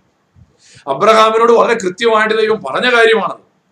മോശ പരിച്ഛേദന ഏൽക്കാതിരുന്നപ്പോൾ, തനിക്കുണ്ടായ കുഞ്ഞിനെ പരിച്ഛേദന ഏൽക്കാതിരുന്നപ്പോൾ ആ കുഞ്ഞിനെ കൊല്ലാനായിട്ട് ദൈവത്തിന്റെ ദൂതൻ ഇറങ്ങി വന്നത് എന്ന് നമ്മൾ പുറപ്പാട് പുസ്തകത്തിൽ വായിക്കുന്നു. കാരണം എന്താ പറയുക, അതൊരു ലോകത്തിന്റെ മുമ്പിൽ ഡിക്ലെയർ ചെയ്യുകയാണ്, ഞാൻ ദൈവത്തിനായി സമർപ്പിക്കപ്പെട്ടൊരു ദൈവം. ഇതിലാണ് പരിച്ഛേദന, ശരീരത്തിൽ പരിച്ഛേദന ഏൽക്കുമ്പോൾ അത് ലോകത്തിന്റെ മുമ്പിലുള്ള ഒരു ഡിക്ലറേഷനാണ്. എന്നാൽ അതുകൊണ്ട് മാത്രം കാര്യമില്ല, പുറമേയുള്ള ലേബല് വേണ്ട എന്നല്ല, പുറമേയുള്ള ലേബല് വേണം, അതേസമയം ആ ലേബലിനനുസരിച്ചുള്ള അകത്തെ ഒരു ജീവിതവും ദൈവം നോക്കുന്നുണ്ട്. ഈ നാളുകളിൽ പുറമേ വലിയ ആത്മീയതയൊക്കെ പ്രസംഗിച്ച വലിയ വലിയ പ്രഗത്ഭന്മാരായ പലരും അവരുടെ ആത്മീയ ജീവിതത്തിൽ സംഭവിച്ച പരാജയത്തെക്കുറിച്ചൊക്കെ ഈ നാളുകളിൽ നമ്മൾ കേട്ടു. ദുഃഖകരമാണ്, വേദനാജനകമാണ്. പക്ഷെ ഒരു കാര്യം അവരെക്കുറിച്ച് നമുക്ക് മനസ്സിലാക്കാൻ കഴിയും, അവർ ഹൃദയത്തിൽ ഈ ദൈവത്തോടുള്ള ബന്ധത്തിൽ വളരെ പരാജയമായി. ഒരുപക്ഷെ അവർ ലോകത്ത് വലിയ അറിയപ്പെടുന്ന പ്രസംഗകരായിരുന്നേക്കാം, ലോകത്തിന്റെ മുമ്പിൽ അവർ വലിയ ശ്രേഷ്ഠന്മാരായിരുന്നേക്കാം, വലിയ അറിവുള്ളവരും ജ്ഞാനികളും ഒക്കെ ആയിരുന്നേക്കാം. പക്ഷെ ദൈവത്തിന്റെ മുമ്പിൽ അവർക്കൊരിക്കലും പ്രശംസ ഉണ്ടാവുകയില്ല. ഇന്ന് നമുക്ക് നമ്മുടെ ജീവിതത്തെ ഒന്ന് പരിശോധിക്കാം. പൗലോസ് പറഞ്ഞു, ഈ ഹൃദയത്തിൽ പരിച്ഛേദനയുണ്ടെങ്കിൽ അവന് മനുഷ്യരാലല്ല ദൈവത്താൽ തന്നെ പുകഴ്ചേൽപ്പിക്കും. മനുഷ്യർ നമ്മളെ കുറിച്ച് എന്ത് പറയുന്നു, മനുഷ്യരെ കുറിച്ച് നല്ലത് പറയിപ്പിക്കാൻ. നമ്മുടെ എല്ലാം പേരന്റിങ്ങിന്റെ ഒരു വലിയ പ്രശ്നമാണത്. ഞാൻ ചെറിയ സ്കൂളിലൊക്കെ പഠിക്കുന്ന സമയത്ത് എൻ്റെ മാതാപിതാക്കൾ എന്നോട് പറയും, മറ്റുള്ളവരെ കൊണ്ട് നല്ലത് പറയിപ്പിക്കുന്ന അത്ര എളുപ്പമല്ല. ഇത് കേട്ടാ ഞാൻ വളർന്നത്. ഞാനും വളർന്നു വന്നപ്പോൾ ഒരു യഹൂദനെ പോലെയായി. കാരണം എൻ്റെ കുഞ്ഞു പ്രായത്തിൽ ഞാൻ സ്കൂളിലൊക്കെ പഠിക്കുന്ന സമയത്ത് എൻ്റെ ആഗ്രഹം എന്നറിയാം, മറ്റുള്ളവരെ കൊണ്ട് നല്ലത് പറയിപ്പിക്കണം. അതുകൊണ്ട് നമ്മളെ എന്ത് തെറ്റ് ചെയ്താലും അത് മറച്ചു വെക്കാനൊക്കെയാണ് നമ്മൾ ആദ്യം പഠിച്ചത്. മറ്റുള്ളവരുടെ മുമ്പിൽ നല്ല ഒരു ദൈവവൈതലായിട്ട് വളരാൻ ഞാൻ ശ്രമിച്ചിട്ടുണ്ട്. ഞാൻ എൻ്റെ ചെവി കൊണ്ട് കേട്ടിട്ടുണ്ട്, ആളുകൾ എൻ്റെ പള്ളിയിലുള്ള ചില മാതാപിതാക്കൾ അവരുടെ കുഞ്ഞുങ്ങളോട് പറയുന്നത് ബേസിലേട്ടായിയെ കണ്ടുപഠിക്കണമെന്ന്. മറ്റുള്ളവർ എന്നെ കുറിച്ച് പറഞ്ഞ് ഞാൻ കേട്ടിട്ടുണ്ട്. പക്ഷെ ഹൃദയത്തിനകത്തെ അനുഭവത്തെ, യൗവനത്തിലേക്ക് കടക്കുമ്പോൾ പാപ ജീവിതത്തിൽ ഹൃദയത്തിൽ താലോലിക്കുന്ന പാപങ്ങൾ, ഇതൊക്കെ ഹൃദയത്തിൽ തന്നെ ഒളിച്ചിരുന്നു, ആരും അറിഞ്ഞില്ല. എന്നാൽ കൃപയാൽ, യേശു കർത്താവിനാൽ രക്ഷിക്കപ്പെടാൻ, പാപത്തെ ഏറ്റുപറഞ്ഞ് ദൈവകൃപയിലേക്ക് കടന്നു വരാൻ സ്വർഗത്തിലെ ദൈവം എനിക്ക് ഭാഗ്യം തന്നു. പ്രിയപ്പെട്ടവരെ, ഹൃദയത്തെ കാണുന്നൊരു ദൈവമുണ്ട്. ലോകം മുഴുവൻ ഒരുപക്ഷെ നമ്മുടെ പ്രസംഗം കേട്ട്, നമ്മുടെ വസ്ത്രധാരണം കണ്ട്, നമ്മൾ പള്ളിയിൽ പോകുന്നത് കണ്ട്, നമ്മുടെ കണ്ണുകളിലെ ഭക്തി കണ്ട്. ഞാൻ കോളേജിൽ പഠിക്കുന്ന സമയത്ത്, ഞാൻ ആ സമയത്ത് രക്ഷിക്കപ്പെട്ടിരുന്നു. പക്ഷേ എൻ്റെ ഒരു ടീച്ചറോട് ഒരു ആള് പറഞ്ഞിങ്ങനെയാണ്, അവൻ്റെ കണ്ണിലെ ഭക്തി, അവൻ്റെ കണ്ണ് കണ്ടാൽ അറിയാം അവരൊരു ഭക്തനാണ്. നമ്മുടെ കണ്ണിലൊക്കെ നമുക്ക് ഭയങ്കര ഭക്തി ഒളിപ്പിച്ചു വെക്കാൻ നമുക്കറിയാം. ആളുകളെ മുമ്പിൽ ഇംപ്രസ് ചെയ്യിക്കുന്ന ഭക്തിയുടെ വേഷം. യഹൂദന് സംഭവിച്ച പരാജയം അതാണ്. പുറമേയുള്ള ആചാരങ്ങൾ, പുറമേയുള്ള അനുഷ്ഠാനങ്ങൾ, പുറമേ ചെയ്യേണ്ടതൊക്കെ ചെയ്തിട്ട് അകത്ത് പരിച്ഛേദന ഇല്ലാത്തൊരു ജീവിതം. അവരോട് പറഞ്ഞു, നിങ്ങൾ കുറ്റക്കാരാണ്, നിങ്ങൾ പാപികളാണ്, ന്യായപ്രമാണം കിട്ടിയത് കൊണ്ടായില്ല, പരിച്ഛേദന ഏറ്റതുകൊണ്ടായില്ല, നിങ്ങളും കുറ്റക്കാരാണെന്ന് ഈ വാക്യങ്ങളിലൂടെ പൗലോസ് അപ്പോസ്തലൻ യഹൂദന്റെ നേരെ വിരൽ ചൂണ്ടുകയാണ്.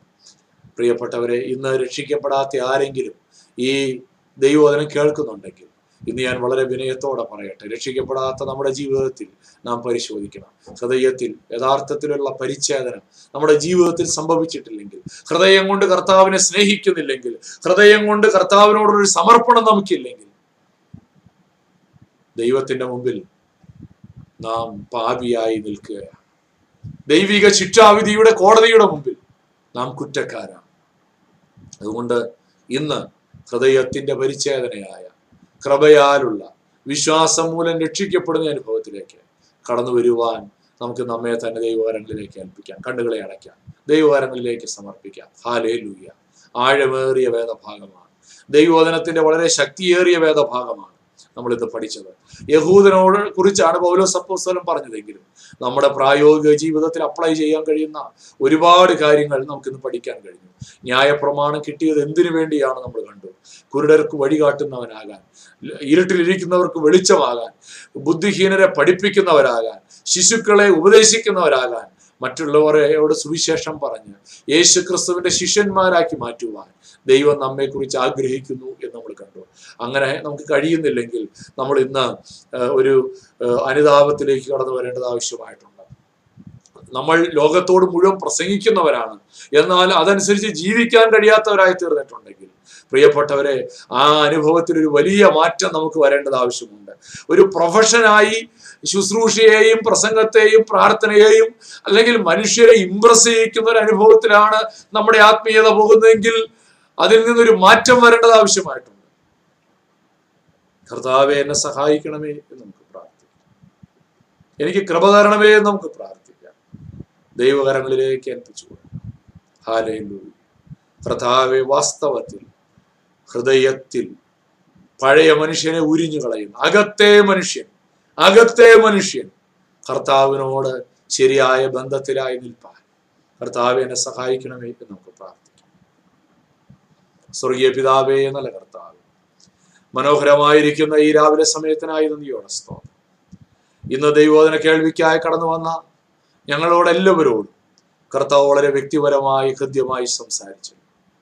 ഞങ്ങളുടെ പുറമേയുള്ള ഭക്തിയുടെ വേഷങ്ങളും വേഷം കെട്ടലുകളുമല്ല, ഞങ്ങളുടെ പുറമേയുള്ള പ്രകടനങ്ങളല്ല ഞങ്ങളുടെ ദൈവത്തിന് പ്രസാദം എന്ന് ഞങ്ങളെ പഠിപ്പിച്ചല്ലോ കർത്താവ്. ഇന്ന് കേട്ട ദൈവവചനത്തിനനുസരിച്ച് രൂപാന്തരം വന്നൊരു ജീവിതമായി അകത്തെ മനുഷ്യൻ കർത്താവിനോട് പറ്റി നിൽക്കുന്ന, കർത്താവിനോട് ചേർന്ന് നിൽക്കുന്ന ഒരു യഥാർത്ഥ ആത്മീയതയുടെ അനുഭവത്തിൽ ജീവിപ്പാൻ കർത്താവ് ഇടയാക്കണമേ എന്ന് ഞങ്ങൾ പ്രാർത്ഥിക്കുന്നു. ഞങ്ങൾ ആരാണെന്നുള്ളത് ഞങ്ങൾ ഒരിക്കലും മറക്കാതെ ഞങ്ങൾ ഹൃദയത്തിൽ പരിച്ഛേദനയുള്ളവരായി ജീവിപ്പാൻ ഞങ്ങൾക്ക് കൃപ തരണമേ എന്ന് ഞങ്ങൾ പ്രാർത്ഥിക്കുന്നു. ഇന്ന് ദൈവവചനം കേട്ട എല്ലാവർക്കും വേണ്ടിയും പ്രാർത്ഥിക്കുന്നു. എല്ലാവരെയും കർത്താവ് അനുഗ്രഹിക്കണം, ആശീർവദിക്കണേ കർത്താവെ, സകല നന്മകളാലും നിറയ്ക്കണമേ എന്ന് പ്രാർത്ഥിക്കുന്നു. ഉയരത്തിലെ ശക്തി നിന്റെ ജനത്തിന്റെ മേൽ ധാരാളമായി പകരണേ കർത്താവെ. അവിടുത്തെ വചനം അനുസരിക്കാനുള്ള കൃപ ഞങ്ങളുടെ ഉള്ളിൽ തരണമേ എന്ന് പ്രാർത്ഥിക്കുന്നു. കർത്താവ് പ്രാർത്ഥനകളെ കേട്ടതുകൊണ്ട് സ്തോത്രം. യേശു കർത്താവിന്റെ വിലയേറിയ നാമത്തിൽ തന്നെ ആമേൻ.